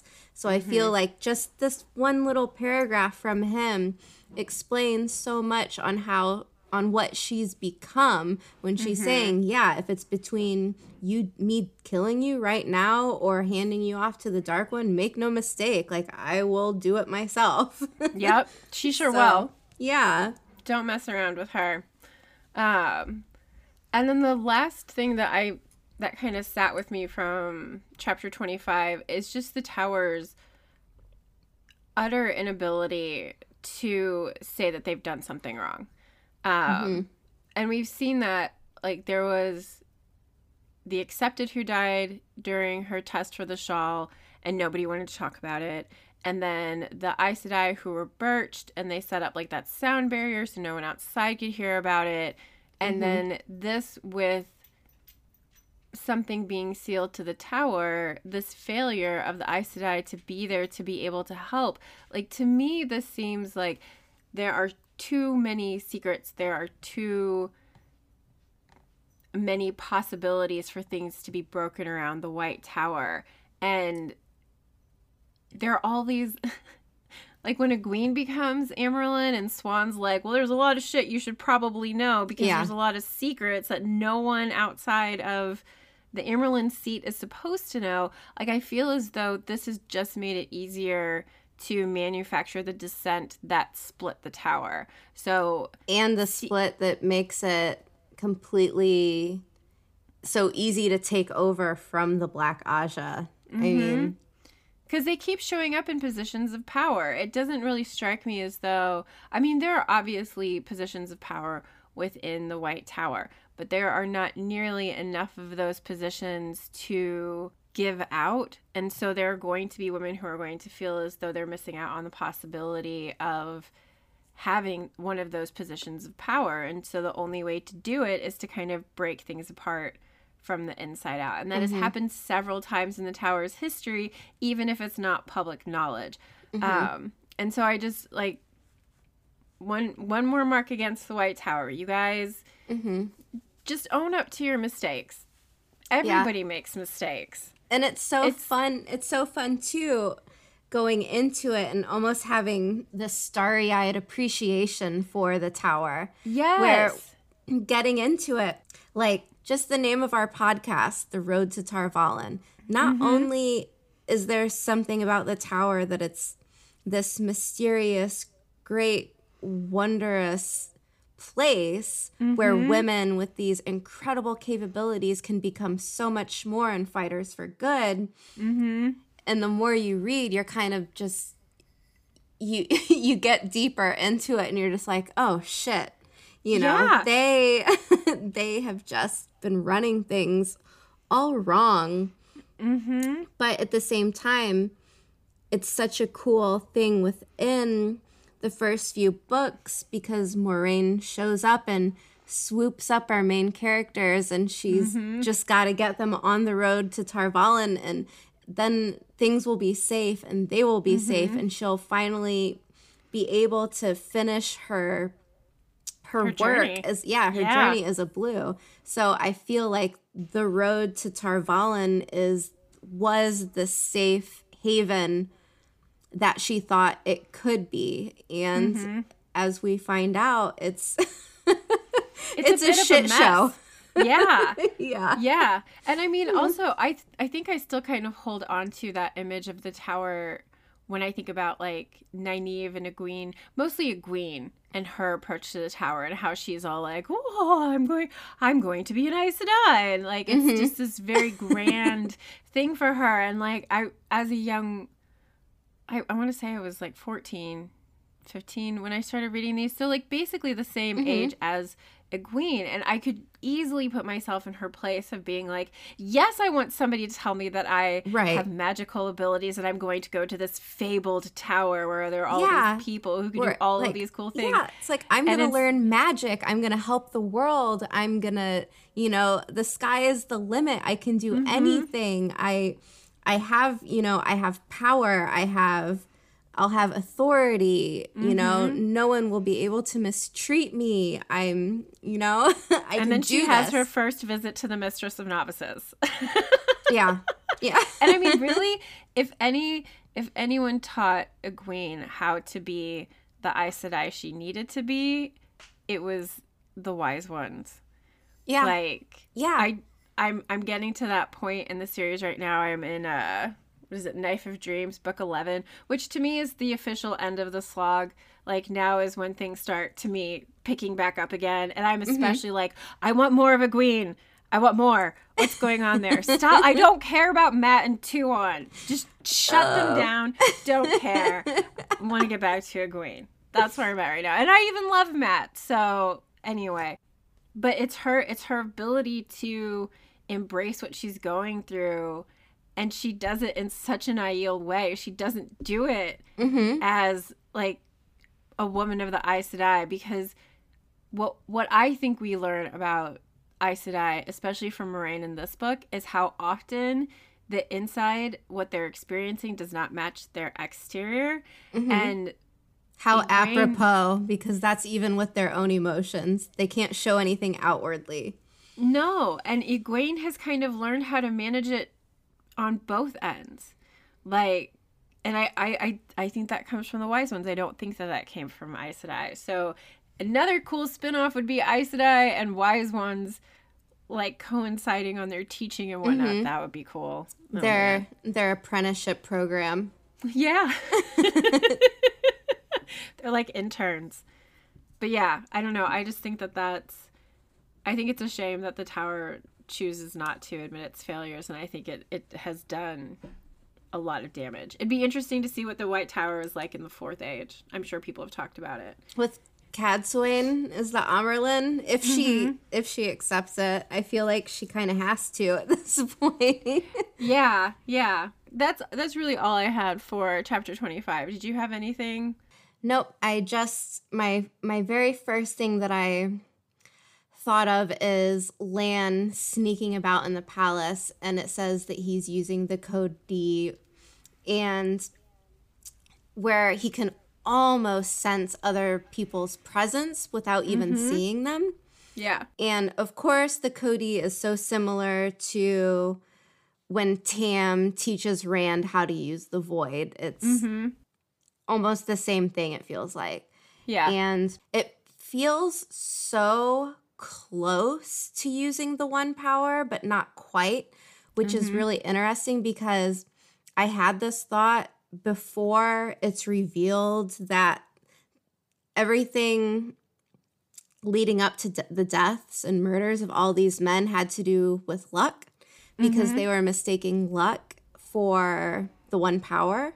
Mm-hmm. And I was thinking this using the void or using the code D is so close to the one power that it mm-hmm. feels like it could almost be a whole other magic, like minor magic system on its own, like this mm-hmm. almost elevated state of men, like meditation or just yeah, yeah. narrowly walking the fine line of channeling, which I think is so funny because, of course, it's not channeling, but who's to say in this world, in this universe, mm-hmm. how much of using the void or the code D is almost mm-hmm. giving someone these superhuman strengths mm-hmm. or abilities, like Tam being this incredible archer where he can mm-hmm. split arrows down the middle three times over, just shooting the same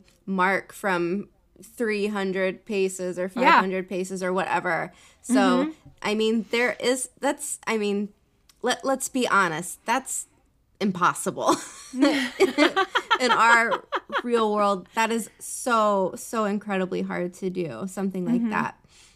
So it's almost like there's a minor magic system within the major magic system. There's these yeah. layers.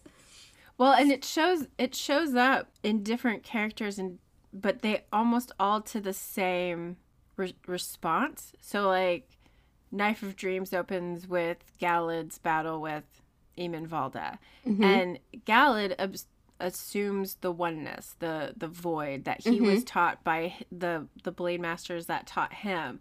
And, like, he does the same thing. He channels all of his rage, all of his emotions, everything into that flame, that void, whatever it is. Mm-hmm. And ultimately he's able to defeat Valda.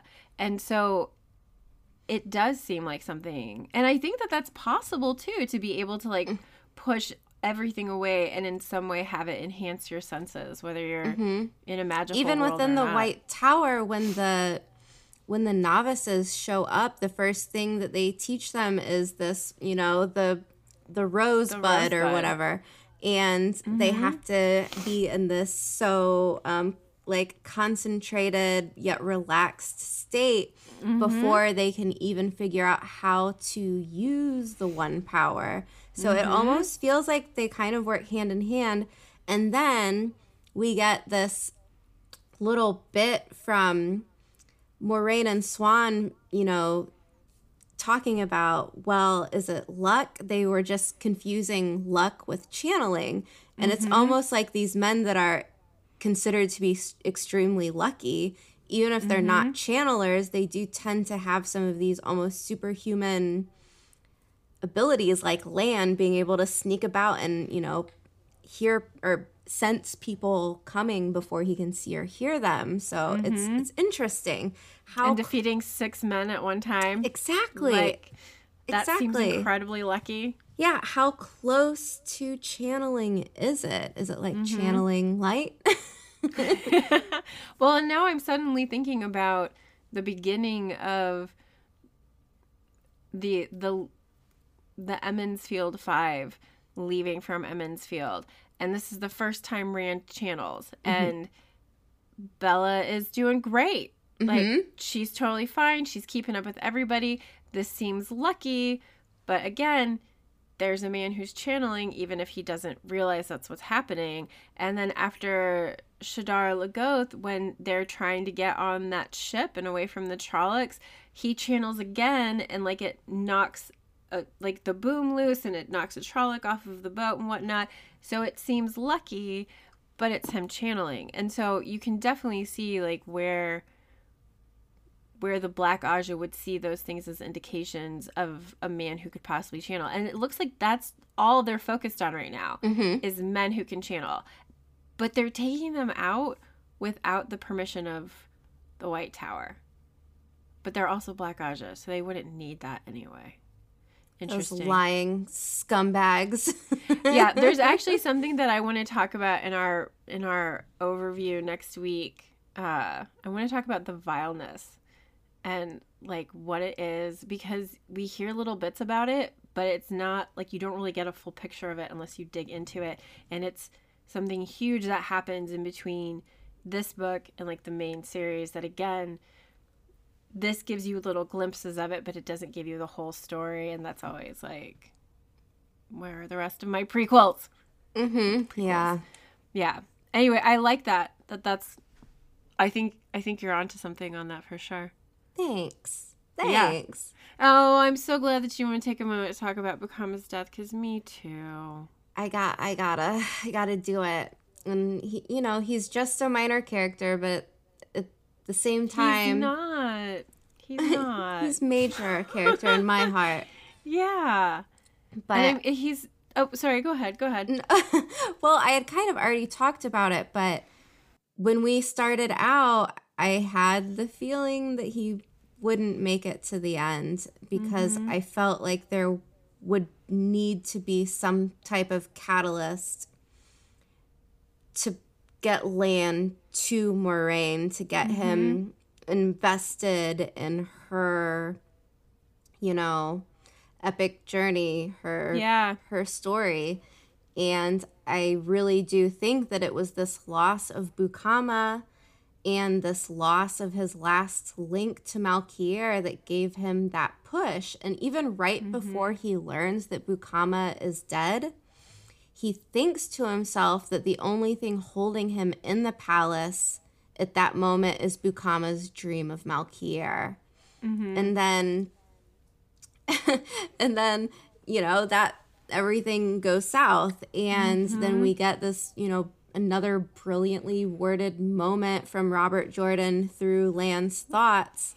And after his death, he says, he hoped Bukama was reborn in a world where the golden crane flew on the wind and the seven towers stood unbroken and the thousand lakes shone like a necklace beneath the sun. Mm. How could he let anyone get close enough to do this? Bukama could feel steel being unsheathed near him. Only one thing was sure. Bukama was dead because Lan had tangled him in an Aes Sedai's schemes. So, mm. I mean, it's it's just, um, yeah, it's a huge bummer. I love Bukama. I want his character in the T V show. I want, I want that scene of a young Bukama getting this, you know, little baby strapped to his back and, yes. you know, being handed weapons and shoved out the palace and told to run until you can't run anymore. And yep. I just think that that would show how dire the situation really was in Malkier. And mm-hmm. if we get some type of flashback, you know, then we get to see all of these kind of Dutif- dutiful, meaningful honor um, moments, and the words of Malkier and the plight of the people in the borderlands, and yep. just how different they are. And I know that we've talked about that so much because of this book, but mm-hmm. I think it's re- he would be a really important character. And if I had to pick one, just random person that I think needs to be in the show, I would pick Bukama. He's my well, guy. He's, he's also, he's the closest thing to a father that Lan has.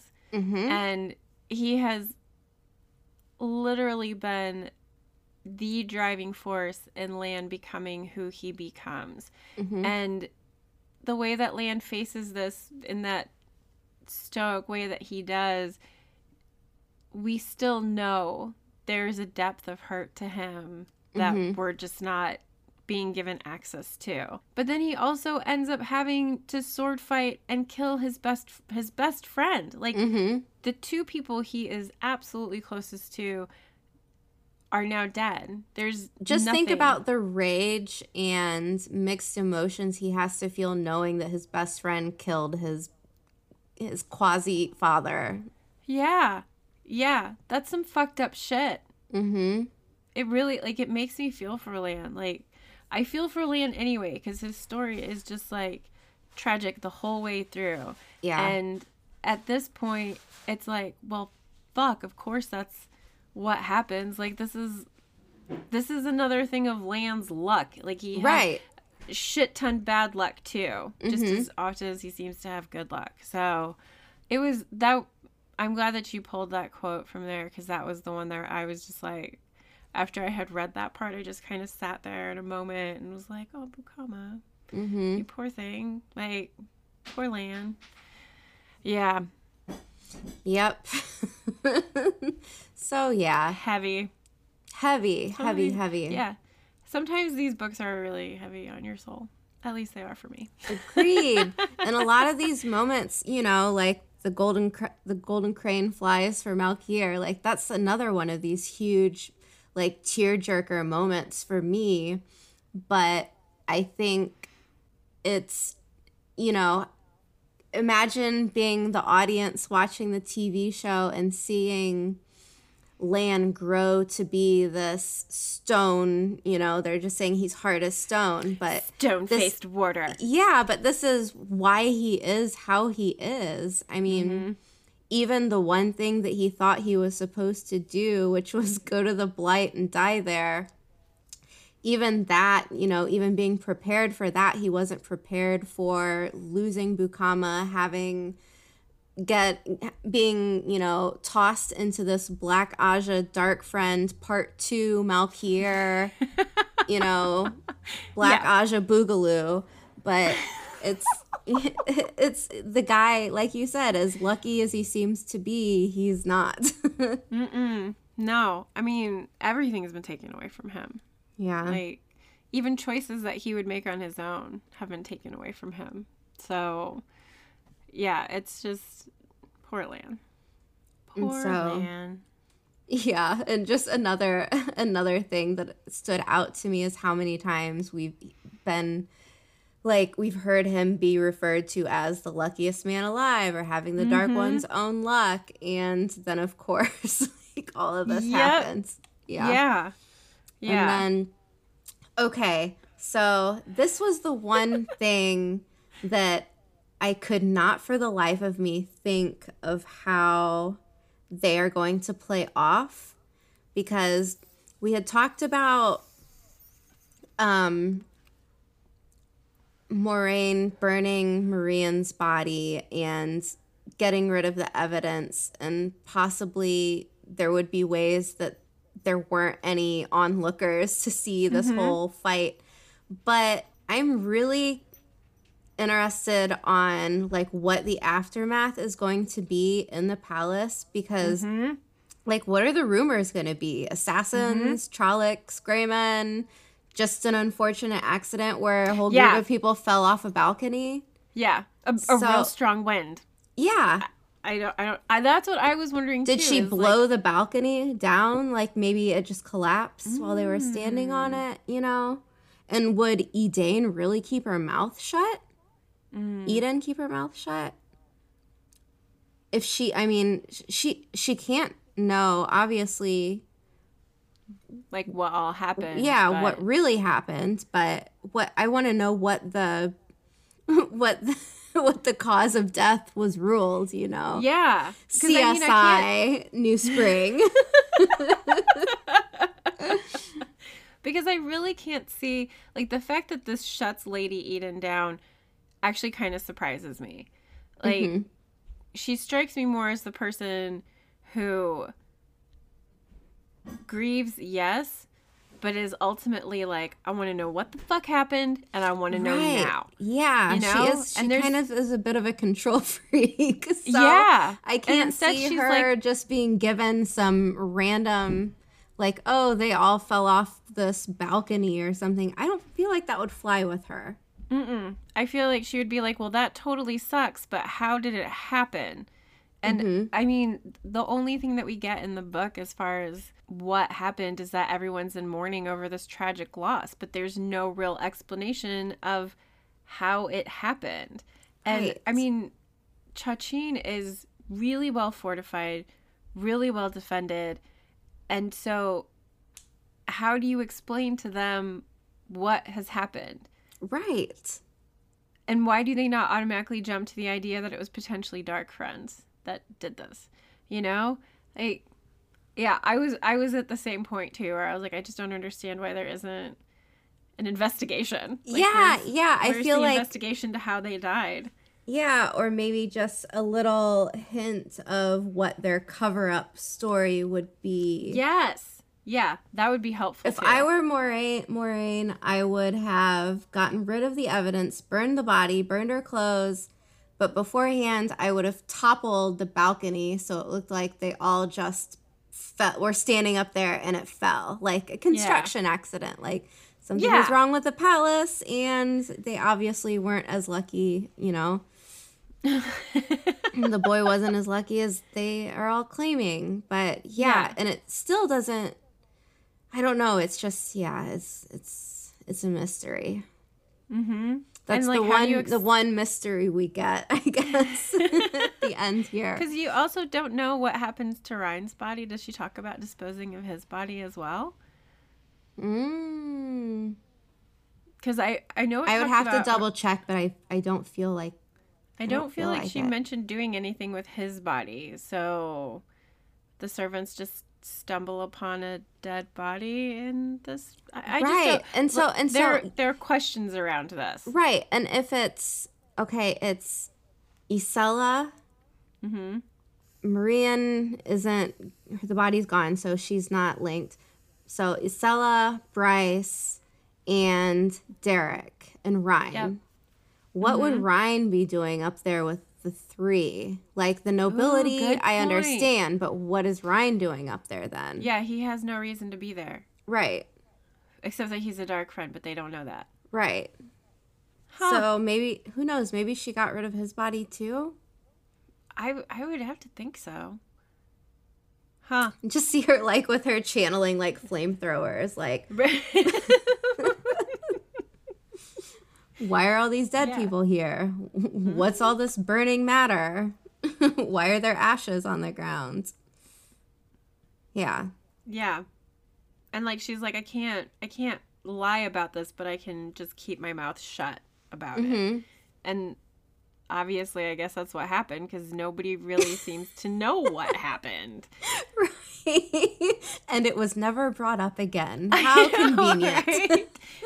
You mean the prince consort of the country mm-hmm. and one of his heirs, and then the only heir to the woman who's trying to raise Malkier all die, and everyone's just like, "Up, oh, whip out the mourning banners." Yeah, this is and this we is totally know, normal, and we know that these cities have total rumor mills because how many times it's like, "There's rumors of this happening," "There's rumors that that's happening," so we mm-hmm. know that these people have to be saying something, but maybe. That works to an advantage where if they think like, oh, it was a Greyman or something, then, you know, like there's always a rumor in these parts of the country. Yeah. So who knows? Maybe. I don't know. But, I yeah. I was right there with you when I was reading it. I was like, huh? What? I'm very confused. Anytime that happens to me, I'm like, am I dumb? Did I miss something? Did I, did I, I feel skim the same past? Way. Let me go back like the last five, six pages. No, no, okay. Hmm, weird. All right. Hmm. Like I'm just like, maybe I maybe I missed something. So it makes me feel better that I'm not the only one that's like, I don't understand. Oh, nobody's asking a whole bunch of questions about mm-hmm. this, and just seem like, eh, just an average morning day, I guess. I don't well, know. Well, yeah. So bizarre. I was I was having a moment of panic. Because up until the epilogue, it did not say what the whole Black Ajah plot was. And I was getting to the epilogue and I'm like, and if there, because, you know, sometimes the epilogue is just like, and then the next three, you know, years they did this and we get like a fast forward or something. And I'm just thinking, if they do not clean this up and let me know what the hell happened yeah. and what is really going on, I'm going to be so upset. But no. But no. They have a plan. It's just a really bad plan. I mean, I guess depending on who you are, it's a really bad plan. But and I think I think it is everything. Like I think they are doing everything they can to undermine the White Tower.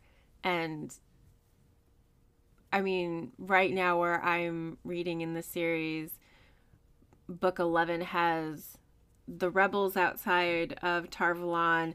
Egwene is inside the tower, and she's observing how at each other's throats the Ajahs are at the moment. And yeah, we know, because as the readers, we know this, that that was an order from one of the Forsaken, was to, like, sow chaos within the tower. Mm-hmm. And I just have Let to Let the Lord that... of Chaos rule. Seriously, one of the best lines. Yeah. Love that line. Anytime it comes out, I'm like, yes. But these events, and then the events that come in after it, I think are things that have been, like, adding cracks to the White Tower, mm-hmm. and made it so much easier to just break it apart the way that it did. And I know Egwene is brought in as, like, this figurehead. Like, they didn't really think she was going to be yeah. the Amyrlin seat. And she's like, nope, totally going to be the Amyrlin seat. I'm going to change things. We need to fix some shit that's really broken. And she just does it in such a, I don't know. I'm yeah. an Egwene fan, not going to lie. I, she's pretty badass.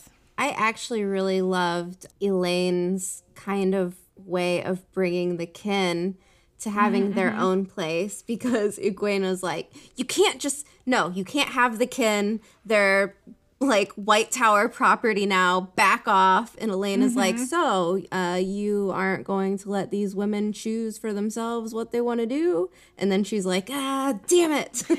I've been foiled.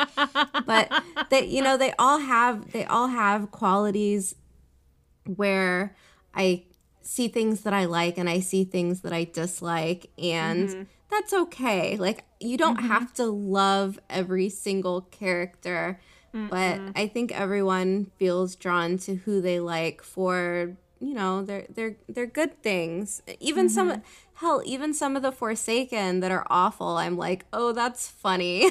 Or, like, you know, Osmodian. Yeah. He's not. I mean, he's awful, but if I had to pick one, maybe he could play me a little song and yeah, yeah, yeah. pick you out a fine wine, yeah, something like right? that. It's very exactly. Asmodian-ish. Mm-hmm. Yeah, but I mean, I think unless there's anything that you want to add, I think that that's it for today. And we are. I don't think I. I don't think I okay. have anything. I mean, I'm sure. I'm sure there will be points in the future. I mean, we're doing a wrap up again next weekend anyway, so like, yeah, that will be. Of the over the whole book and all of the stuff that falls into it, and is like, I'm looking forward to that. I think it's going to be really fun. Yeah. It's gonna be fun. Yeah, yeah, it'll feel good to put this whole big, you know, piece of work into just like a free talk. Let's just, you know, let's just go into it, and it'll be mm-hmm. fun. Yeah, yeah. And then we have we have plans for after that on what our content's going to be. Mm-hmm. I'm excited. I'm As excited. Am I. So let's go ahead and wrap this up. Yes. First off, thanks so much for joining us. We will continue to release new episodes every Wednesday, and we would love if you would subscribe to the podcast, leave us reviews, and share with your friends in the Wheel of Time community. Let us know what you thought of our content. Correct us, send us things we may have missed. You can find links to our email and social media accounts in the show notes. And if you have the Anchor app, leave a voice message for us to play in upcoming episodes. We also have a Discord channel. Just find us on any of our social media platforms, and we can send you an invite. So until next week, thanks for joining us on the road to Tarvalon. Yay! Bye! Bye-bye! Bye-bye! I'm waving again. I can't even get to my mouse. There are so many things in the way.